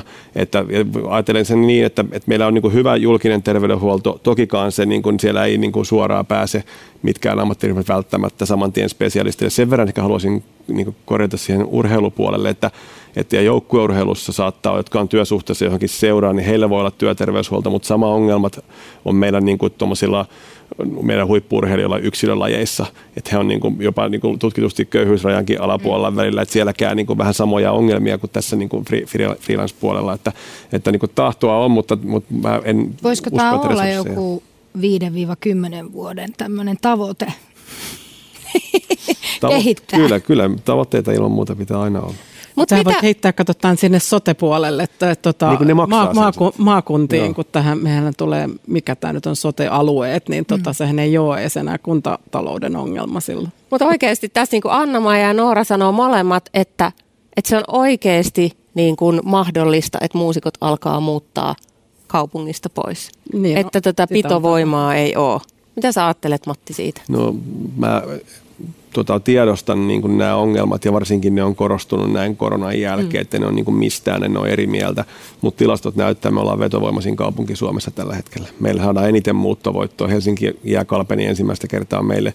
Kysytään ihmisiltä suomalaisilta, mihin ne haluaa muuttaa. Ne haluaa muuttaa Tampereelle. Tampereen yliopisto oli, sinne haettiin eniten Suomessa. Tampereen yliopisto eka kertaa. Tampereen ammattikorkeakoulu oli, oli kakkonen. Tänne on niin tulijoita nyt on, mutta se ei ole itsestäänselvyys. Mm. Ja mä uskon, että tämä kulttuurikenttä, tämä on niin kuin ihan keskeinen asia meidän pitovoimassa. Että tämä on sitä niin kuin sielun ravintoa, hengen ravintoa, mitkä pitää niin kuin ihmiset täällä ja niin kuin kaikki on tosi vaikuttuneita meidän kulttuuritarjonnasta, sitä ei voi pitää itsestäänselvyytenä, mutta tällä hetkellä meillä onneksi näyttää hyvältä, mutta siihen ei voi tuudittautua. Klimatti ei usko teitä. Muusikot kyllä se pysyvät nyt vähän täällä uskoo. Tampereella. just lähti parikin muusikkoa, mun frendejä lähti Helsinkiin, kun ei täällä ollut duunia. Tervetuloa. mutta tota, ei, mutta siis mä, mä kyllä uskon, uskon noita tilastoja, mutta sitten se just, että miten me saataisiin pidettyä ne opiskelijat täällä tekemässä, rakentamassa meidän niin kuin Tampereen kaupungin kulttuuria esimerkiksi vielä, että ne ei lähtisi koulun jälkeen vaikka muualle duuniin, vaan että meillä olisi tarjota täällä heille sitä työmahdollisuutta. Olet ihan oikeassa siinä ja sitten tosiasiassa ne tilastot sanoo kyllä senkin, että se missä me ollaan heikoimmilla on niin kuin koulutetut nuoret naiset, heidät me, meidän täytyisi niin kuin erityisesti pystyä pitämään täällä ja saada työpaikat, koska sitten me saataisiin saatais tota, niin kuin heidät pysymään täällä ja, ja se on niin kuin, niin kuin näiden ää, laskentojen kautta kaikista niin kuin parasta meidän niin kuin ikärakenteelle ja, ja sitten sille veromaksukyvylle ja, ja muulle, että ihan mm. oikeassa olet kyllä.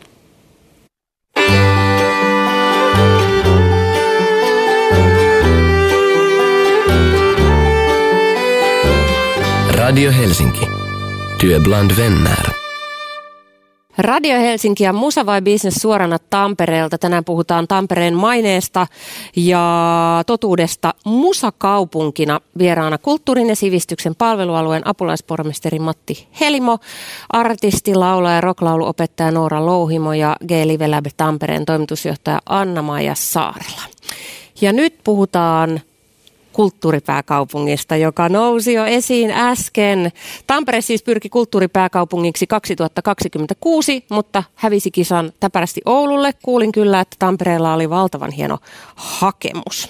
Tuota, kulttuuripääkaupunkiprojekti piti sisällään runsaasti erilaisia musahankkeita. Mä olisin halunnut kysyä, että mitä näistä nyt toteutetaan, mutta sähän Matti äsken jo sanoit, että kaikki toteutetaan. Onko tämä totta? No me lähdetään siitä, että kaikki toteutetaan. Että meillä on tämmöinen operaatio Pirkanmaa. Tässähän oli Pirkanmaan kunnat laajemminkin meillä mukana tässä kokonaisuudessa ja nyt meillä on toimikunta muutaman kerran työryhmä nyt jo tota, kokoontunut ja, ja me nyt käydään niitä askelmerkkejä läpi sille aikataulutukselle ja nyt se starttaa sitten vuoden alusta. Tuo ja meidän tavoite on toteuttaa nämä kaikki. Kaikki? Me olla, me Millä mietitty. rahalla?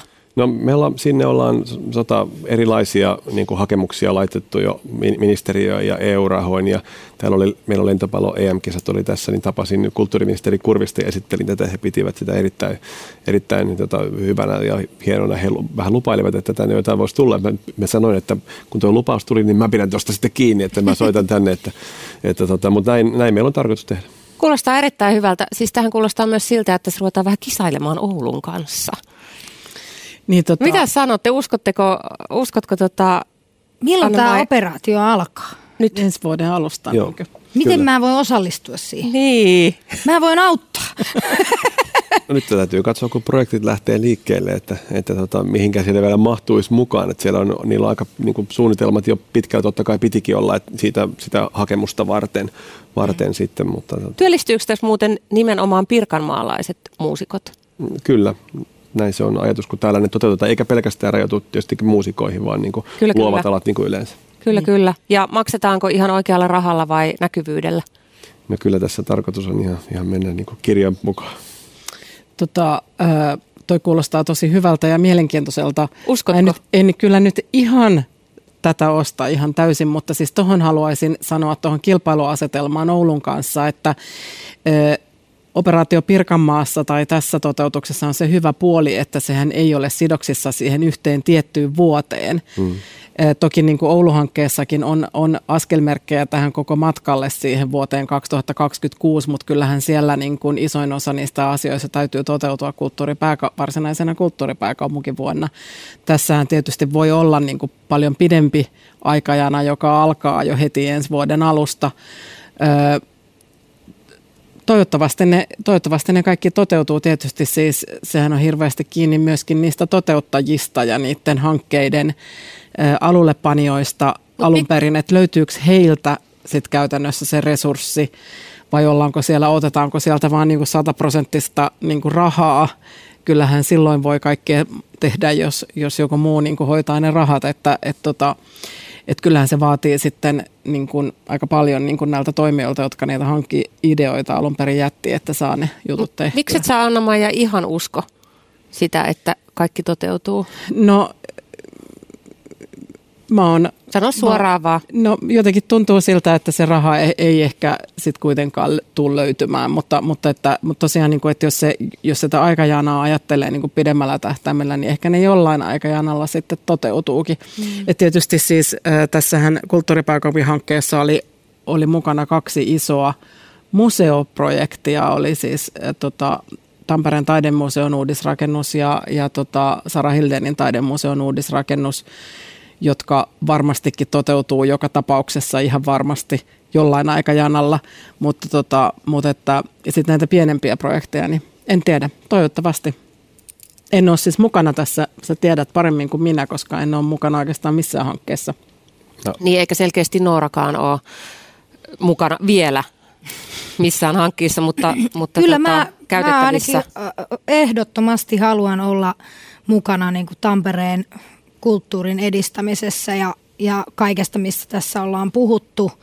Mutta mä haluaisin vielä niin kuin konkreettisempia, yksityiskohtaisempia niin kuin selvennyksiä, että mitä se operaatio sisältää ja mitä ne lupaukset on ja millä tavalla ne tullaan niin kuin ne lupaukset oikeasti pitämään niistä kiinni. Että voi aina puhua paljon, mutta mä oon aina itse sitä mieltä, että tekoja enemmän ja vähemmän puhetta. Että me ollaan aika hyvin pärjätty Tampereella siinä, että muut kaupungit on tuolla puhunut, että te teettekin ettekä pelkästään puhu, kun ne tulee kattoon tänne, niin täällä on aika monta juttua tehty, niin mä uskon, että, että meillä Pirkanmaalla on on muutkin kunnat sitä mieltä. Tietenkin se on niin kuin tuossa todettiin, että, että tietenkään jokaisen toimijan puolesta voida sitä luvata, mutta se on meillä lähtökohta olla. Kukaan ei ole ilmoittanut tuossa. Meillä on ollut jo pari tapahtumaa, että he eivät omiansa toteuttaisi, että aika näyttää, mutta kyllä me tietysti totta kai siitä lähdetään ja me kohta kokoonnutaan ihan noin livenäkin. Me ollaan Teamsissa jouduttu olemaan toistaiseksi. Mutta, että Mut kuulostaa tosi hyvältä. Kiinni.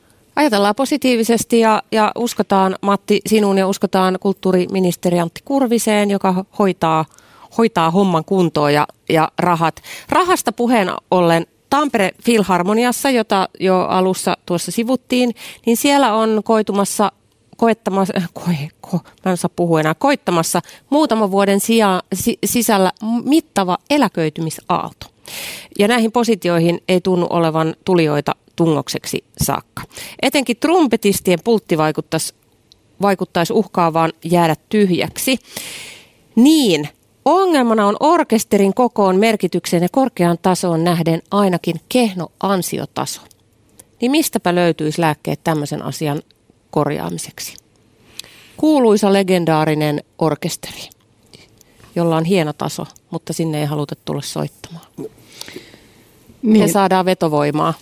No, ei ihan meidän allekirjoittaa sitä, olin siellä vierailla perjantaina, että sinne ei haluttaisi tulla soittamaan, mutta tietysti tunnettu tosiasia on se, että palkkataso ei ole niin korkea, että se palkka yksinomaan vetää. Se tämä on johtanut ehkä siihen, että se on niin sukupuolijakaumakin on siirtynyt orkesterissa siihen, että, että tota, niin kuin me tiedetään vaikka opetusala tai meidän sosiaalipuolen alat, niin sehän ne on niin naisvaltaisia aloja ollut. Ja sitten nyt me ei ole pystytty sitten nostamaan niin kuin kaupungiorkesterin tai filharmonian palkkoja. Ja toki meille on sitten tullut myös ulkomailta soittajia. Meillä on kansallisuuksia, siellä taitaa olla 11 kansallisuutta tällä hetkellä jo. Ja se huoli, mikä oikeastaan sieltä viris sieltä nyt sieltä viimeisimmältä vierailulta viime perjantailta oli se, että meillä kun se korkea laatu halutaan turvata niin, että me turvataan nimenomaan niin kuin, näiden, niin kuin meidän Pirkanmaa ja Tampereen ja suomalaisten lahjakkaiden muusikoiden edustus siellä, että miten me voitaisiin tehdä niin paremmin meidän musiikkikoulutuksessa, että meillä olisi enemmän, enemmän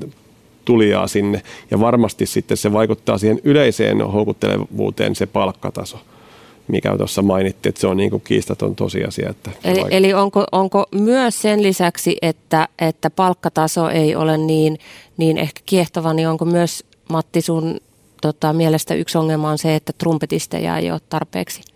Mä en siitä nyt huomannut erityisesti trumpetin Joo. soiton kohdalta, että me käsiteltiin niin kuin yleisellä tasolla intendentin kanssa näitä, ja hän totesi vaan juurikin, juurikin sen asian, että kun halutaan pitää se huippulaatu ja huipputaso, mistä sitten Tampereen Filharmonia on ihan kansainvälisestikin tunnettu, mm. niin silloin se soittajan taso pitää olla todella korkea. Ja sitten se, se näyt, tavallaan näyttäytyy joka perjantai tuolla kummonen siltä, että miksi se on niin korkea taso. Niin tänne halutaan sitten tulla. Että kapellimestarit, kansainväliset kapellimestarit eivät tule, jos soittajat eivät ole aivan hu- huipputasoa. Se on paljon parempi saada, kun he, he puhuu toisilleen, että soittajat on meillä aivan huippuja. No mutta tämähän on tosi mielenkiintoinen ongelma. Joo, tota, mm. siis itse asiassa tämä niin kun, tämähän ei ole mikään uusi asia siis sinänsä, että siis siitä niin kun, eh, tiettyihin instrume- tiettyjen instrumenttien ammattien niin soittajien saatavuudesta on keskusteltu Suomen orkestereissa iät ja ajat. Trumpetisteista täytyy sanoa, että Tampereen konservatoriolla aikanaan oli, oli tota yksi Suomen keskeisiä trumpettiluokkia. Meillä oli Ramis, Raimo Sarmas, legendaarinen trumpettiopettaja täällä näin, joka, joka on opettanut varmaan siis valtaosan Suomen orkestereissa tällä hetkellä pultissa olevista trumpetisteista en nyt rupea nimiä sanomaan, mutta aika paljon heitä on. Ja, tota, ja, ja totta kai se, niin se, se se ydin on siellä koulutuksessa. Mutta siis musta tästä palkkatasosta täytyy sanoa sen verran ja kansainvälisistä ö, soittajista. Totta kai niin kun nämä koesoitot täytyy olla kansainvälisiä, siis me eletään kansainvälisessä toimintaympäristössä ja, ja, tota, ja sitä parasta, parasta soittajaahan sinne täytyy sitten palkata. Mutta mä oon itse tullut törmännyt siis siihen asiaan, että nämähän on perheellisiä ihmisiä, tai sitten kun heistä tulee perheellisiä ihmisiä, niin sitten pitää muistaa myös ne puolisoiden työpaikat. Että et miten niin kun, mikä se on se Tampereen pitovoima taas siinä kohtaa, että jos tänne tulee kansainvälinen huippuosaaja, vaikka Japanista orkesteriin, että, että mikä on se puolison työllistymistilanne. Juurikin Japanista sinne tuli nyt ja itse asiassa oli aika hauska, että mikä oli se raha ei ollut ratkaissut tässä, vaan ne oli kysellyt kovasti, että millaiset koulutusmahdollisuudet on lapsille. Mm. Tutustunut PISA-tuloksiin ja Suomi ja Tampere valikoitui sillä, että meillä on korkea koulutustaso ja sitten turvallista täällä. Mm. Tänhän mä oon kuullut myöskin vaikka pelialalta Supercelliltä, hän on kertonut osaajia saaneet, että palkkataso ei välttämättä ole sitä, mutta sitten nämä muu, että sitähän meidän täytyy nyt ehdottomasti pitää niin kuin kiinni, että Joo. meidän PISA-tulokset ei jatka laskuaan. Tästä taas oman Joo. ohjelmansa aihe. Mutta. Joo, ja plus tietenkin tosiaan toi, että, että sille koko perheelle pitää löytyä töitä, mutta koulutus on totta kai niin kuin, nekin on muuten pikkasen sakannut noin meidän pisatulokset, että pitäisi juuri olla tarkkana niiden kanssa. Kyllä. Koulutuksen taso. Sieltähän niitä huippumuusikoita tulee, että ja niin. Siinä on hyvä on. esimerkki. Kiitos. Ja musiikkikoulutuksen taso, että mä oon vähän huolissani nyt, kun saa tässä olla huolissaankin, niin kuin te, meillä on tiettyjä niin kuin tämä säveltämispuoli meiltä TAMKista lakkautettiin, musiikkiteknologia jäi nyt pois konservatoriosta, vaikka työllistymiset, niin kuin työllistymismahdollisuudet erittäin hyvät siellä. Ja nyt kun meille tuli tämä ammatillisen toisen asteen reformi, joka muutti tätä rahoitussysteemiä, eli se ei olekaan, emme ole varmasti erimielisiä siitä, että perusrahoitus mahdollisimman korkealle, jolloin voidaan tehdä, mutta kun sitten, nyt se tilanne on se, että perusrahoitusta laskettiin, niin siellä on niitä muita niin kuin osia, mistä tulee se rahoitus, eli silloin täytyy saada mahdollisimman paljon työelämää ja suoritusperusteisuutta ja muuta tämmöistä, niin ei auta käpertyä nyt kuore ja lakkauttaa meidän hyviä, mm. niin kuin mistä, mistä meillä työllistyy, työllistyy, vaan meidän päinvastoin pitäisi saada lisää ja hakea sitä hankerahaa ja sieltä ja täältä, jotta me saadaan enemmän tarjontaa, jotta me voidaan tässä kilpailla Helsingin kanssa. Mm. Niin, Tampereen tavoitteena on olla kaupunki, joka kasvattaa itse paitsi omat muusikkonsa ja artistinsa myös kulttuuriyleisönsä niin sanotusta muskarista tohtoriksi. Tampereella toimii useita musiikkikasvatuksen instituutioita. Lisätkää mulle listaan, jos jotain puuttuu, mutta ainakin on siis musiikkipainotteisia kouluja, musiikkiluokkia, sitten on Pirkanmaan musiikkiopisto, Tampereen ammattikorkeakoulu sekä konservatorio. Niin mitä te ajattelette, toteutuuko tällä hetkellä muskarista tohtoriksi? No, tota, tohtoriksi ei toteudu. Siis että, että mm. tota, et, Mut muskari toteutuu. Muskari toteutuu, joo. Tohtorihommat pitää käydä Helsingissä tekemässä, mutta onhan meillä täällä esimerkiksi just Tampereen ä, ammatti, niin, Tampereen ammattikorkeakoulun ä, musiikin koulutusohjelman lyömäsoitinten ä, lehtori Harri Lehtinen on tohtori ja on varmasti muitakin, muitakin tota, mutta että hän kävi, kävi tota, tohtoroitumassa Sibelius Akatemiassa. Mutta että, että kyllähän siis, jos ajatellaan niin pitkällä tähtäimellä tota, tätä koulutuksen tilannetta Tampereella, niin se on kyllä valitettavasti mennyt taaksepäin. Ja koska tämä muskarista tohtoriksi tarkoittaa käytännössä, sen pitäisi tarkoittaa sitä, että se polku on niin esteetön – mutta nythän siihen on muodostettu esteitä siis, että, että ammattikorkeakoulu muutti pois konservatorion tiloista ihan omiin tiloihin ja se, se elimellinen ja niin kuin luonnollinen yhteys muskarista tohtoriksi siis eh, vauvojen ja ammattimuusikoiden välillä katkesi tässä näin. Että me tarvittaisiin tänne sellainen musiikin yhteinen kampus, mm. jossa nämä kaikki asiat tehdään niin kuin saman katon alla. Siitäkin on ollut puhetta, tämä ei ole mikään uusi, uusi tota, niin. mun nyt tässä keksimä idea, vaan siis siitä on ollut puhetta pitkään, mutta se asia ei ole niin kuin edennyt mihinkään. Ja sitten myöskin, että meillä on niin kuin populaarimusiikin opetus, popiatso-opetus PMOssa, Pirkanmaan musiikkiopistossa ja sitten klassisen musiikin opetus Tampereen konservatoriossa – onko järkeä, että on kaksi laitosta, olisiko järkeä, että ne olisi saman katon alla myöskin, koska, koska loppujen lopuksi muusikkous tällä hetkellä ö, on koko ajan enemmän ja enemmän niin kuin, tota, siihen suuntaan menossa, että, että sitä osaamista tarvitaan niin kuin molemmilta puolilta tai molempiin. Niin tämmöinen genrevapaus vai? Mm.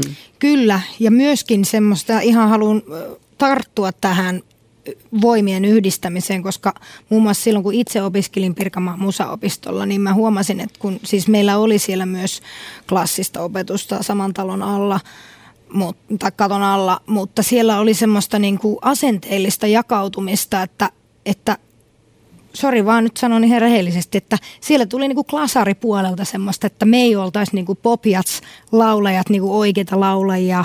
Että, ja se oli se asennut tullut nimenomaan sieltä opettajista. Ja mä toivoisin, että täällä Tampereella saataisiin yhdistettyä nimenomaan toi konservatorio ja Pirkaman musiikkiopisto. Ja että me ollaan kaikki, ollaan kaikki saman asian puolesta tässä, eikä tarvis mitään jakaa niin kuin meitä johonkin parempiin tai huonompiin muusikkoihin, vaan nimenomaan yhdistettäisiin ne voimat. Ja, ja, se, ja myöskin muutettaisiin ne asenteet sille, että ei ole mitään, niin kuin, että klasarimusiikki olisi jotenkin äh, parempaa kuin popiatsmusiikki vaikka esimerkiksi, vaan että me ollaan kaikki, edustetaan vain eri skenejä, eri genrejä, mutta samalla asialla tässä ollaan edistämässä kulttuuria kuitenkin. Ehdottomasti näin. Ja sitten se on ehkä hieno ollut mun mielestä, mitä Filharmonia, kun mainittiin tuossa, niin on tehnyt. He on kahdeksaan päiväkotiin he jalkautuu ja kysyy lapsilta, että mitä teen suosikkikappaleet. Sitten ne kertoo, se voi olla vaikka Robinin kappale tai joku ihan trad lastenlaulu ja he sovittaa ne uusiksi ja menee sinne ja soittaa jollakin kokoonpanolla niitä ja sitten saa tutustua ja kokeilla vähän instrumentteja. Ja mäkin tiedän pari esimerkkiä tullut, ketkä on niin kiinnostunut musiikista ja soittimista ja kun on päässyt koittaa niin kuin tämmöisen kautta ja niitä on niin kuin jalkauduttu ikään kuin sinne, että sieltä me saadaan taas sitä innostuneisuutta sinne ihan niin kuin mm. varhaiskastuksen kautta, että kun se kipinä sit syttyy siihen, siihen musiikkiin ja sitten voi olla, olla mahdollista sitten jatkaa siitä kuinka pitkälle tahansa. Onko musiikinopiskelu kaikille mahdollista Tampereella? Tavoittaako tämä, tämä, niin kuin, tämä ihana kaupungin aatos ja eetos kaikki eri ryhmät Tampereella? Perusopetuksessa osallistuu kaikki. Mm. Niin, perusopetuksessa osallistuu kaikki tietysti siis, kyllähän niin musiikkiopisto-opinnot on aika kalliita. Että kyllähän siis ne lukukausimaksut varmasti muodostuu esteeksi joillekin niin kuin vähävaraisimmille perheille. Soit, Siellä soitinten soitihankinnat ja muut. Näihin toki on niin kuin erilaisia välineitä, on niin kuin stipendiopiskelupaikkoja ja on, on niin soitinpankkia lainaamoa, mistä voi lainata soittimia ja muuta.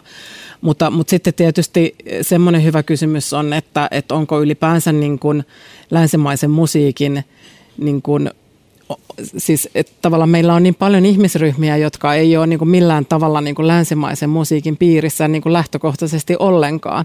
Ja mitä tämä niin kuin vaikut, miten tämä niin kuin näkyy musiikkiopistokoulutuksessa, että halutaanko me opettaa heille länsimaista musiikkia siitä huolimatta, tai, tai että nämä on niin kuin tämmöisiä isoja niin kuin ideologisia asioita myöskin, että mitä se tulevaisuuden musiikkikoulutus ylipäänsä on. No ihan tälle rokkarin näkökulmasta haluan tarttua tähän, että halutaanko opettaa ja onko mahdollisuuksia opettaa, vaikka jos joku haluaa olla rokkari. että itse huomasin ainakin Popiats-linjaa puolella sen, että että jossain kohtaa, vaikka mä sain erittäin hyvää niin kuin mentorointia tämmöiseen äänen käyttöön ja, ja myöskin eri genrien niin kuin omaksumiseen, mutta, mutta rock-laulantaan muun muassa ei oikein löytynyt. Että sitten ö, mä oon oikeastaan niin kuin itse oppinut näihin hommiin sitten, niin kuin, että miten vaikka laulaa raspilla ja muilla eri efekteillä ja, ja sen takia mä itse halusin ruveta opettaa tätä nimenomaan rock- ja hevilaulua, koska sitä tarjontaa on niin vähän tuolla opetuspuolella. Mä toivoisin, että, että se puoli myös otettaisiin niin kuin joskus tulevaisuudessa semmoiseksi vakavaksi niin kuin ammattialueeksi myöskin siis nimenomaan lauluopetuksessa – että sitä rocklaulua pitäisi arvostaa ihan yhtä lailla kuin jats ja muutakin, koska täytyyhän tässä nyt mainita se, että muun muassa Battle Beastin kanssa kierretään tuolla maailmaa, viedään, me ollaan niin kuin eh, vientibändi Suomelle sillä tavalla, että me viedään niin kuin Suomea tuonne ympäri maailmaa tiettäväksi, että sieltä tulee tämmöistä vaikka hevimusiikkia, niin se tulee turhan harvoin esille näissä keskusteluissa mikä tulee turha harvoin esille keskusteluissa? Se, se, että, se, te... että, että me e, niin kuin nimenomaan tämä, että, että Suomi niin kuin vientimaana on, on niin kuin nimenomaan tämmöisessä rock- ja heavy-musiikissa niin kuin iso juttu. On ja tämä on mielenkiintoista, kun me aluksi puhuttiin Noora siitä sun kanssa ihan ekoissa kysymyksissä, että onko Tampere rockkaupunki edelleen ja siitä, että Tampere on ollut vuosikymmeniä tunnettu rockkaupunkina, mutta sitten kuitenkin täällä tamperelainen niin kansainvälinen rocklaulaja, eli sinä sanot, että täällä ei edes saa rocklaulun opetusta tai ei ole saanut. No nyt sä opetat, mm. mutta niin, niin onhan si, si, siinäkin jonkinlaista ristiriitaa, että, että tamperelaiset rokkarit, jotka tuovat kaupungille mainetta ja uskottavuutta, ovat sitten itse oppineita, monet. Mm. Niin, niin, niin jännä kombo. Mutta siitä kyllä lähtee myös se semmoinen, mistä ylipäätänsäkin lähtee ja haluaa opettaa tai viedä jotain genren opetusta eteenpäin, on nimenomaan se, että kun on tarve siihen. Ja joskus aikoinaan ei ole esimerkiksi ollut popjats-linjaa ollenkaan, mutta jotkut, jotka ovat itse opetelleet todennäköisesti alun perin, että miten tätä hommaa nyt tehdään ja ottanut yksityistunteja, niin sit nykypäivänä ollaan siinä tilanteessa, että Popjats-linja on ihan vakavasti otettava opetuslinja. Ja toivottavasti myös rock- ja heavy-opetuslinja tulee olemaan joskus tulevaisuudessa Se olisi mahtavaa, se olisi mahtavaa. Mites Matti nyt sitten, kun sä oot selkeästi tässä tuonut esille pitkin tätä ohjelmaa sitä, että tämä musiikin koulutus on sulla lähellä sydäntä ja se on Tampereelle tärkeä juttu, niin niin Anna-Maija tuossa mainitsi tärkeän asian, kun kysyin sitä, että että löytävätkö kaikki eri ryhmät musiikkiopetuksen pariin, niin että opetammeko me heille vain sitten tämmöistä eurosentristä länsimaista musiikin, musiikin historiaa ja musiikin kaanonia, niin, niin onko sinulla tietoa siitä tai ajatusta, että miten Tampereella tunnistetaan ja tarjotaan mahdollisuuksia myös muille kuin, muille kuin, kuin tavallaan tämmöisille länsi, länsimaisesta pohjasta ponnistaville nuorille ja vanhemmillekin kyvyille, jotka on kiinnostuneita musan opiskelusta?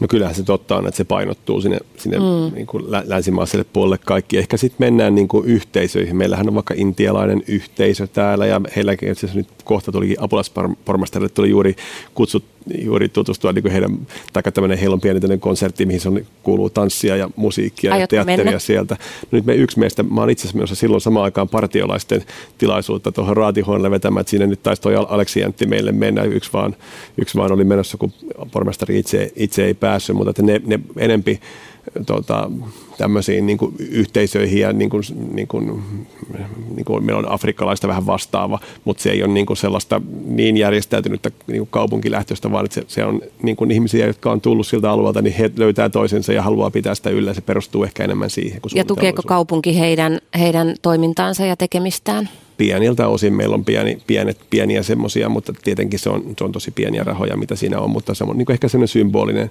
ele kuitenkin, mm. että et, et hiukan, hiukan tukee. Mm. Mua tietysti niin kuin Venuen pyörittäjänä niin kuin se on meille keskeinen asia, on tämä, siis tämä niin kuin muuttuvat yleisöt niin kuin isona kokonaisuutena, että siis väki vanhenee ja toisaalta niin kuin monikulttuuristuu, niin tota, miten se niin kuin näkyy meidän arjessa ja meidän tekemisessä, mikä on meidän yleisötyön niin kuin rooli ja tavoite. Ja, ja nehän on isoja kysymyksiä, joita, joihin me, joita me mietitään täällä paljon ja jotka on meille tärkeitä. koska kyllähän siis, jos me siitä kokemuksesta tiedän, että jos meillä on vaikka täällä – baskilainen yhtye esiintymässä ja hiljattain oli baskimaan yhtyeitä, niin meillä onkin yhtäkkiä täällä niin kuin baskimaalainen yleisö. En mä ole tiennyt ollenkaan, että meillä kaupungissa asuu siis noin sata baskia. Että tota, et niin kuin, et sehän on niin kuin meille niin kuin ohjelma työssä niin kuin mielenkiintoista just etsiä nämä, niin kuin nämä erilaiset muuttuvat yleisöt, mutta, mutta, tota, mutta olisihan se tietenkin hienoa, että jos heille tarjottaisiin myöskin niin kuin heidän oman kulttuuriinsa liittyvää musiikin opetusta, siis vaikka nyt intialaisen musiikin, jolla on mieletön pitkä historia intialaisen klassisella musiikilla, että, ja siihen ei mun tietääkseni kyllä ei voi ottaa siis tota, tablarumpuja pääaineeksi Tampereen tai Pirkanmaan musiikkiopistossa. Hmm. Mä ehkä palaisin pikkusen taaksepäin keskustelussa. Mä vielä haluaisin siihen saavutettavuuteen niin nostaa niin kansanopistoja. Esimerkiksi Ahjolla tekee meillä niin ihan huipputyötä. Ja siellä ei niin kuin, lukukausimaksut eikä noin nouse kyllä mm. kovin korkealle. Tosi pienillä niin kuin, panostuksilla päästään, kympeillä päästään niin kuin, ryhmiin Joo. syksyksi ja kevääksi. Ne on tosi suosittu ja tekee upeata työtä.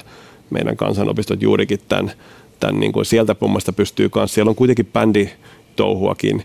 Niin kun, ja sitten siellä on niin jotain kitararyhmiä ja semmoisia, miten sä voit päästä saada sen, kun se kipinä syttyy vaikka jossain, että tuolla sitten sä pääset niin treenaamaan ilman, että sun täytyy ottaa mitään yksityisopetusta. Mm. Kun faktahan on se, että perusopetuksessa tällä hetkellä meidän ryhmäkoot on semmoisia, että se ei mahdollista musiikinopettaja mitä yksilöllistä mm. opettamista meidän perusopetuksessa. Ihan siis tyhmänä kysyn, että mikä on kansanopistossa ikäraja, koska että minkä ikäisenä sinne pääsee? Onko ne niin kuin musiikin osalta, niin kuin, että voi mennä ihan Se riippuu ryhmästä hyvin, hyvinkin pitkälle. Että sieltä ahjola.fi, kun tutustuu, löytyy jo kaikille. Mutta minusta nämä rumpuryhmät ja ja kitarajutut, missä meidänkin lapset joskus on tämän seitsemästä ikävuodesta mm. niin kuin lähtee siitä ylöspäin. Ja sitten siellä on niin kuin alkeet ja jatkaville ja siellä on niin kuin hyvin, hyvin monenlaista semmoista, että ne, ne on aivan niin kuin meidän työväenopisto muutenkin taas sitten meillä, niin tekee semmoista työtä, että 47 000 tuntia opetettiin vaikka viime vuonna. Meillähän on tota, toi Suomen vanhin työväenopisto meni jo sinne 1200-luvun wow. lopun puolelle täällä, että siellä on upeita työtä tehdään, eikä rajoitu pelkästään musiikkipuolelle, myös kuvataiteet ja muut. Että. Mahtavaa. Kuulkaas, me ruvetaan pikkuhiljaa lopettelee, mutta vielä hetki yleisöistä, koska koska se, että on tapahtumia ja on keikkoja ja on kulttuuria, niin se vaatii myös sen yleisön, jolle esitetään. Ja toi on tosi tärkeä pointti, Anna-Maija, mitä, mistä sä puhuit, mitä varmaan toivottavasti kaikki tapahtumajärjestäjät miettii, miettii ympäri Suomen, että onko yleisöjä, onko yleisöryhmiä, joita ei vielä tunnisteta, mitä kaupallista ja maksavaa potentiaalia on missäkin, mitä ei vaan niin kuin nähdä eikä osata, osata tätä ymmärtää ja miten heidät tavoitetaan ja miten heille tarjotaan, tarjotaan asioita. Mutta jos ihan vaatellaan nyt tätä hetkeä, okei nyt on erikoinen hetki, öö, on ollut pandemia, mutta lähivuosina vaikka tämmöinen lähivuosien niin kuin kuva, niin minkälaista musiikkiyleisöä tamperelaiset ja pirkanmaalaiset on? Millaiset jutut täällä vetää? Millä saa tuvan täyteen? No joo, se on hyvä, hyvä kysymys. Mä luulen, että aika monenlaisella saa nyt. Mä uskon, että Blockfest tulee vetää jatkossakin täällä tuvat täyteen ja, ja sitten tota, sauna open air, jos kun tätä palata nyt sitten ens, ensi kesänä tota, tänne, niin varmasti tulee tupa täyteen. Ja sitten toimilla musikaalithan on ollut meillä todella suuri sukseen. Mä luulen, että sen musikaalien kautta niin kuin, kans, niin kuin saadaan tota, paljon yleisöä. Siinä on ihan muutamia vaan mainitakseni. Mutta sitten mä ajattelen, että tämä tekee Live Lab täällä tämmöinen niin akustinen meininki, missä oikein päästä kuuntelemaan ja nauttii sille on oma paikkansa. Ja sitten kun meillä on, niin kuin mitä mainittiin, toi Filharmoniakin tuossa, että meidän kausikorttimyynti on ollut aivan hurjaa täällä. Niin kuin tuhatta on myyty ja niin kuin on myyty loppuun ne kausikortit. Mä uskon, että nyt kun sitä edelleen kehitetään, niin sekin tulee vetämään täällä. Mm. Että mä, jotenkin vastaus on, että monenlaista. Että se on kiva, kun meillä on niin monenlaista tarjontaa. Kyllä ja siis Tampereella on tosi aktiivisia ihmisiä, käy keikoilla ja erilaisissa siis niin kuin kulttuurijutuissa mukana, että, että tota, ja itsekin tässä nyt on ollut niin hirveä kulttuurin nälkä, että sen lisäksi, että on itse käynyt niillä kei, harvoilla keikoilla, mitä tässä nyt tämä pikkuhiljaa aukeaa, tämä työ, työmaa tässä itsellekin, mutta sitten, että se ei, se ei riitä enää itselle, että käy vaan it, omilla keikoilla, vaan pakko päästä muidenkin keikoille ja, ja nähdä teatteria ja kulttuuria. Ja myöskin se, että tänne Tampereelle tulee ympäri Suomea katsomaan niin kuin ihmiset erilaista kulttuuria ja se on myös hieno asia, että puhuttiin tästä vetovoimasta, niin kyllä tässä kaupungissa on niin kuin muutenkin e, niin kuin, tämä on kaunis kaupunki ja täällä on mukavia ihmisiä ja ja sillä ja hienoja historiallisia niin kuin rakennuksia ja, ja näin poispäin. Ja ollaan kahden järven välissä täällä kauniissa maisemissa, niin kyllä täällä ihmisen on hyvä elää. niin ja oikeasti kyllä musiikkikaupunkina verrattuna Helsinkiin, niin onhan täällä tosi paljon niin kuin mielenkiintoisia keikkapaikkoja ja venueita. Että sehän on silleen, kun tulee Helsingistä tänne, niin sitä joka kerta ihmettelee, että voi vitsi, täällä on monta. Ja nyt kun oli musiikkia media ja oli se Lost in Music, niin taas muistui mieleen, että et, et on kyllä mistä valita. Että se on mahtavaa ja olisipa Helsingissäkin enemmän erilaisia keikkapaikkoja. Joo, tämähän on siis semmoinen mielenkiintoinen kysymys, että, että, tota, että Helsingissähän keskustan keikkapaikat on vähentynyt. Sieltä on siis monta, ennen pandemiaa jo, Kyllä. lähti monta keikkapaikkaa keskustasta syystä tai toisesta tämä gentrifikaatio ja, ja tota raha puhuu asia on varmaan niin kuin isona, isossa osassa siinä. Täällä ei ole vielä sellaista tapahtunut ja toivottavasti ei tapahdukaan, että et, tota, et, et klubit ei pystyisi ja niin kuin matalan kynnyksen keikkapaikat ää, ei pystyisi olemaan keskustassa. Et se on kuitenkin, se on tosi, totta kai niin kuin niitä voi olla myöskin ja pitää olla myös lähiöissä, mutta kuitenkin se, se keskustan, jos ajatellaan niin kuin ihan vaikka kaupungin näkökulmasta, turvallisuuden näkökulmasta, niin se on kaikista turvalli, turvallisinta, että keskustassa on elämää. Kyllä. Ja siellä on nimenomaan ilta- ja yöelämää, koska se, se, tota, se, lisä, siis se parantaa turvallisuutta, vaikka joku on sitä mieltä, että, että siellä ne rokkarit riehuu, mutta, mutta todellisuudessa tota, tapahtumat lisää kaupunkikeskustojen turvallisuutta monisten, monien tutkimusten mukaan. Yleisöt, yleisöjen moninaisuudesta sanoin jo sanottavan, ja tuossa mm. äsken tietysti meillä pienenä paikkana me pystytään tekemään niin kuin semmoista kohdennettua ohjelmasuunnittelua, että meidän ei tarvitse ajatella, että tämä asia, tämän jutun pitäisi tavoittaa 10 000 tai edes tuhat ihmistä, kun ei meillä mahukkaa kuin tänne kuin kaksi puoli sataa. Mutta totta kai meillä pitää olla myös niitä headlinereita, niitä, jotka myy val- varmasti loppuun, koska niiden avulla me sitten pystytään rahoittamaan monta muuta vähän marginaalisempaa juttua. Mutta että et, et, niin kuin siihen tietysti kannustaisin kaikkia muitakin ohjelmajärjestäjiä ja tapahtumajärjestäjiä mukaan, että miettimään siis sitä asiaa niin kuin vähän aikaa ihan vakavasti, että meidän yleisöt oikeasti muuttuu ja myöskin, että miten me saadaan nuoret, jos ajatellaan nyt pandemia-aikaa, sä oot ollut, kun pandemia alkoi, sä oot ollut 16, kun pandemia loppuu, sä oot 18. Kaksi vuotta on hirveän pitkä aika, jos et sä oot päässyt kahteen vuoteen keikalle niin, niin sä oot saattanut sen unohtaa jäl- sen. Niin menetkö sen sen jälkeen ollenkaan, koska mm. se on ikäryhmä, joka muutenkin striimaa kaiken. Hmm. Että et, et siinä on niin kuin meillä yksi siis ry, ihmisryhmä, jo, joiden, niin kuin, joiden tota, kanssa yleisötyö on tosi tärkeää, on siis niin kuin nuoret. Niin, G-Live Labissähän on suuri osa ikärajattomia keikkoja. Kaikki. Kaikki. Mm. Mutta miten on muuten alaikäisten tilanne? Pääseekö keikoille alaikäiset? Alle 18-vuotiaat, onko tietoa kaupungissa? Valitettavan vähän ainakin oma kokemus on se, että suurin osa noista keikoista on omatkin keikat K18 ja mä toivoisin, että keikoille saisi tulla kaikenikäiset, että, että se ei olisi semmoista ikärasismia Mihin tämä liittyy? Selittäkää vielä tota, äh, mihin tämä liittyy? Se liittyy tietysti johonkin anniskeluoikeuksiin, mutta liittyykö se nyt taas tähän näin, palataanko me taas tähän pubimuusikkoon ja siihen, että, että, tota, että on niin kuin taloudellisempaa tai on kannattavampaa yrittäjälle myydä sitä alkoholia kuin... kuin limpparia vai? Niin, kuin limpparia. No siihenhän se tietysti liittyy, siis kaikkien klubimuotoisten toimijoiden tilanne on sama Suomessa – Suomessa nimenomaan valta, kansainvälisesti tilanne ei ole sama. Meidän julkinen tuki klubeille on 2 prosenttia koko budjetista, eli 98 prosenttia siitä rahasta pitää löytyä lipputuloista tai ravintolatuotteiden myynnistä tai sponsori, mm. sponsorisopimuksesta, joka on sekin kuitenkin alle 10 prosenttia noin keskimäärin. Niin, tota, niin, niin valitettavasti se ohjaa siis sitä, sitä, tota, sitä asiaa, että että limukeikkoja on niin kuin, tota, äh, vähemmän. Mutta mä itse kyllä täällä siis tiedän kokemuksesta, että, että tota, eihän ihmiset, siis alkoholin käyttöhän vähenee noin isossa kuvassa. Mm. Ja toi niin kuin nyt just 18 vuotta täyttäneiden porukka, johon oma tytärkin kuuluu, niin tota, ei niitä hirveästi se dokaaminen edes kiinnosta. Niin sen takia niin kuin kannattaa miettiä myöskin sitä valikoimaa. Kyllä. Että, se, että mikä on alkoholiton valikoima.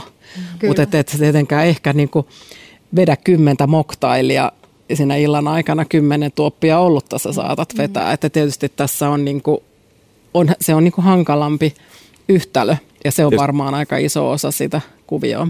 Tietysti onneksi meillä on paikkoja, niin kuin vaikka Tamperetalo, jossa on aika paljon nyt keikkoja, missä sitten on mahdollista niin kuin joka ikä, ikäisen päästä sisään. Ja muassa pakkahuoneella on niin kuin ollut sekä että myöskin, että anniskelualue erikseen ja sitten mm. on ollut ikärättömiä keikkoja. Että, Kyllä. Ja sitten mitä tulee niin kuin klubeihin, niin pakkahuonettahan kaupunki kohta tässä niin kuin toistakymmentä miljoonaa laittaa siihen rahaa, että saadaan se pidettyä tässä. Ja meillä on siellä hienoja meidän kaupungin festivaaleja, mitkä ei, ei mahdollistuisi ja ne toimijat ei, ei voisi niin markkinaehtoisesti toimia. Mm. Se on niin kuin meidän kaupungilta arvovalinta, että se, se korjataan ja tämä keikkatarjonta niin kuin pysyy. Niin. Ja onko siellä alaikäisille keikkoja?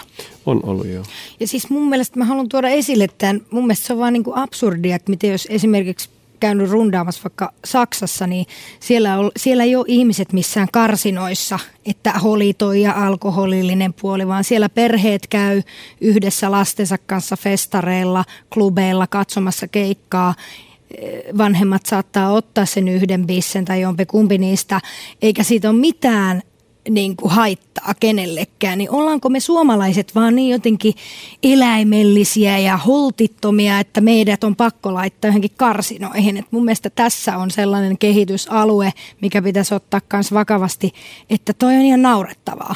Jos muissakin Euroopan maissa voidaan olla ihmisiksi alkoholin kanssa ja lasten kanssa niin kuin Tämä mä haluaisin uskoa tähän, että mä haluaisin uskoa suomalaisiin. Niin mäkin haluaisin. Ja toi on ihan tosi, tosi tärkeä pointti. Mäkin haluan uskoa, mutta sitten taas tilastot sanoo, että meillä on 3 400 000 alkoholistia, jotka käy työelämässä. Niin. Niin siitä, sitten, että jos siitä on niin haittaa, että jos sä oot lapsen kanssa, niin mä en nyt ihan, mä oman lapseni kanssa menin, menin, menin keikalle, kun tuossa, niin mä jotenkin tulisin sen musiikin takia, niin se ei olisi se juttu mulle, niin se ei olisi mulle iso asia mennä sinne niin kuin alkoholittomalle puolelle, se katsoo sitä keikkaa, tai jos se olisi mun la- la- lapsen niin kuin suosikki artisti mm. siellä, niin sehän olisi se juttu siellä, eikä se isin tuoppi. Mutta ne alkoholistit yleensä, niin ne mieluummin laittaa rahansa viinaan, kun tulee sinne keikalle. Niin mä kanssa tulossa siihen, että... että Ei ne tota, halua mitään lippua vasta. niin, että kuinka iso, kuinka iso ongelma niin kuin sit se alkoholismi on niin kuin meidän klubikentässä. Väitän, että se ei ole... Niin kuin, jos se on joka kymmenes niin kuin... yhteiskunnasta, niin sitten se... No joo,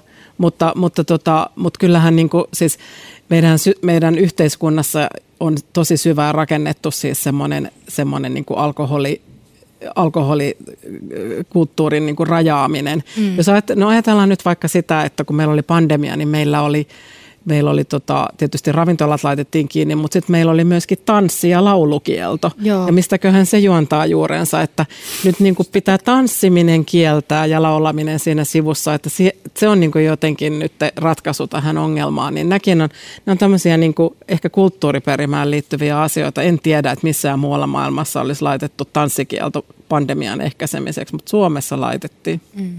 Kuulkaa, meillä on muutama minuutti aikaa, niin me ei ehditä tätä ratkaista koko ajan tätä niin kuin Suomen kansanterveydellistä ongelmaa ja alkoholism, alkoholismia tässä ajassa, mutta jätetään se seuraavaan kertaan. mutta tuota, vielä tämmöinen nopea kierros loppuun. Jokaiselta yksi konkreettinen ehdotus, mitä haluaisitte, että Tampereella tapahtuisi, jotta tämä olisi entistä elävämpi ja eheämpi todellinen musiikkikaupunki. Saa olla semmoinen asia, joka on jo mainittu tässä, tässä, tota, ää, tässä keskustelun yhteydessä tai kokonaan uusi. Yksi konkreettinen aloite, jonka tiimoilta Tampere voi entistä vilpittömämmin sanoa täysin sydämin, että me olemme se todellinen musiikkikaupunki. Kuka haluaa aloittaa? Noora Louhimo, ole hyvä. Eli kulttuurialan harjoittajille ja ammattilaisille lisää treeniksiä. Kiitos. Se on erittäin yksinkertainen aloite. Entäs sitten, Matti vai Anni-Maija? No, otan Anna tässä oikeuden aloittaa. sanoa, että kyllä mä haluaisin nähdä sen musiikkikoulutuskampuksen, musiikkikampuksen ja sen, että siitä musiikin koulutuksesta ja opetuksesta pidetään kiinni. No mä kyllä, mun on pakko ottaa nyt tuo sama, vaikka mä en haluaisi, mutta mä sijoittaisin sinne vielä niitä bändikämppiä ja tänne mahdollisimman lähelle keskustaa, niin se olisi oikeastaan se ihanne kyllä munkin mielestä, että kyllä se, ne on totta, että ne on tosi tärkeitä asioita. No nyt vaan teette sen. Ei siinä sen kummempaa. Tämän ohjelman nimihän on Musa vai Business ja viimeinen kysymys tässä aina kuuluu Musa vai Business. Eli tämä on ihan viimeinen kierros. Apulaispormesteri Matti Helimo, Musa vai Business? Musa. Yksi ääni Musalle. Noora Louhimo, musa vai business? Musa business. Musa business. No mä en yleensä anna sitä molempia, mutta sä saat, sä saat sanoa. Tota noin, niin Anna-Maja Saarala. No mä sanon kyllä kanssa musa, koska ilman sitä ei ole myöskään sitä bisnestä. Aivan. Kaksi musalle ja yksi musabisnekselle. Matti Helimo, Noora Louhimo ja Anna-Maja Saarala, lämmin kiitos keskustelusta. Kiitos, kiitos. paljon. Kiitos paljon.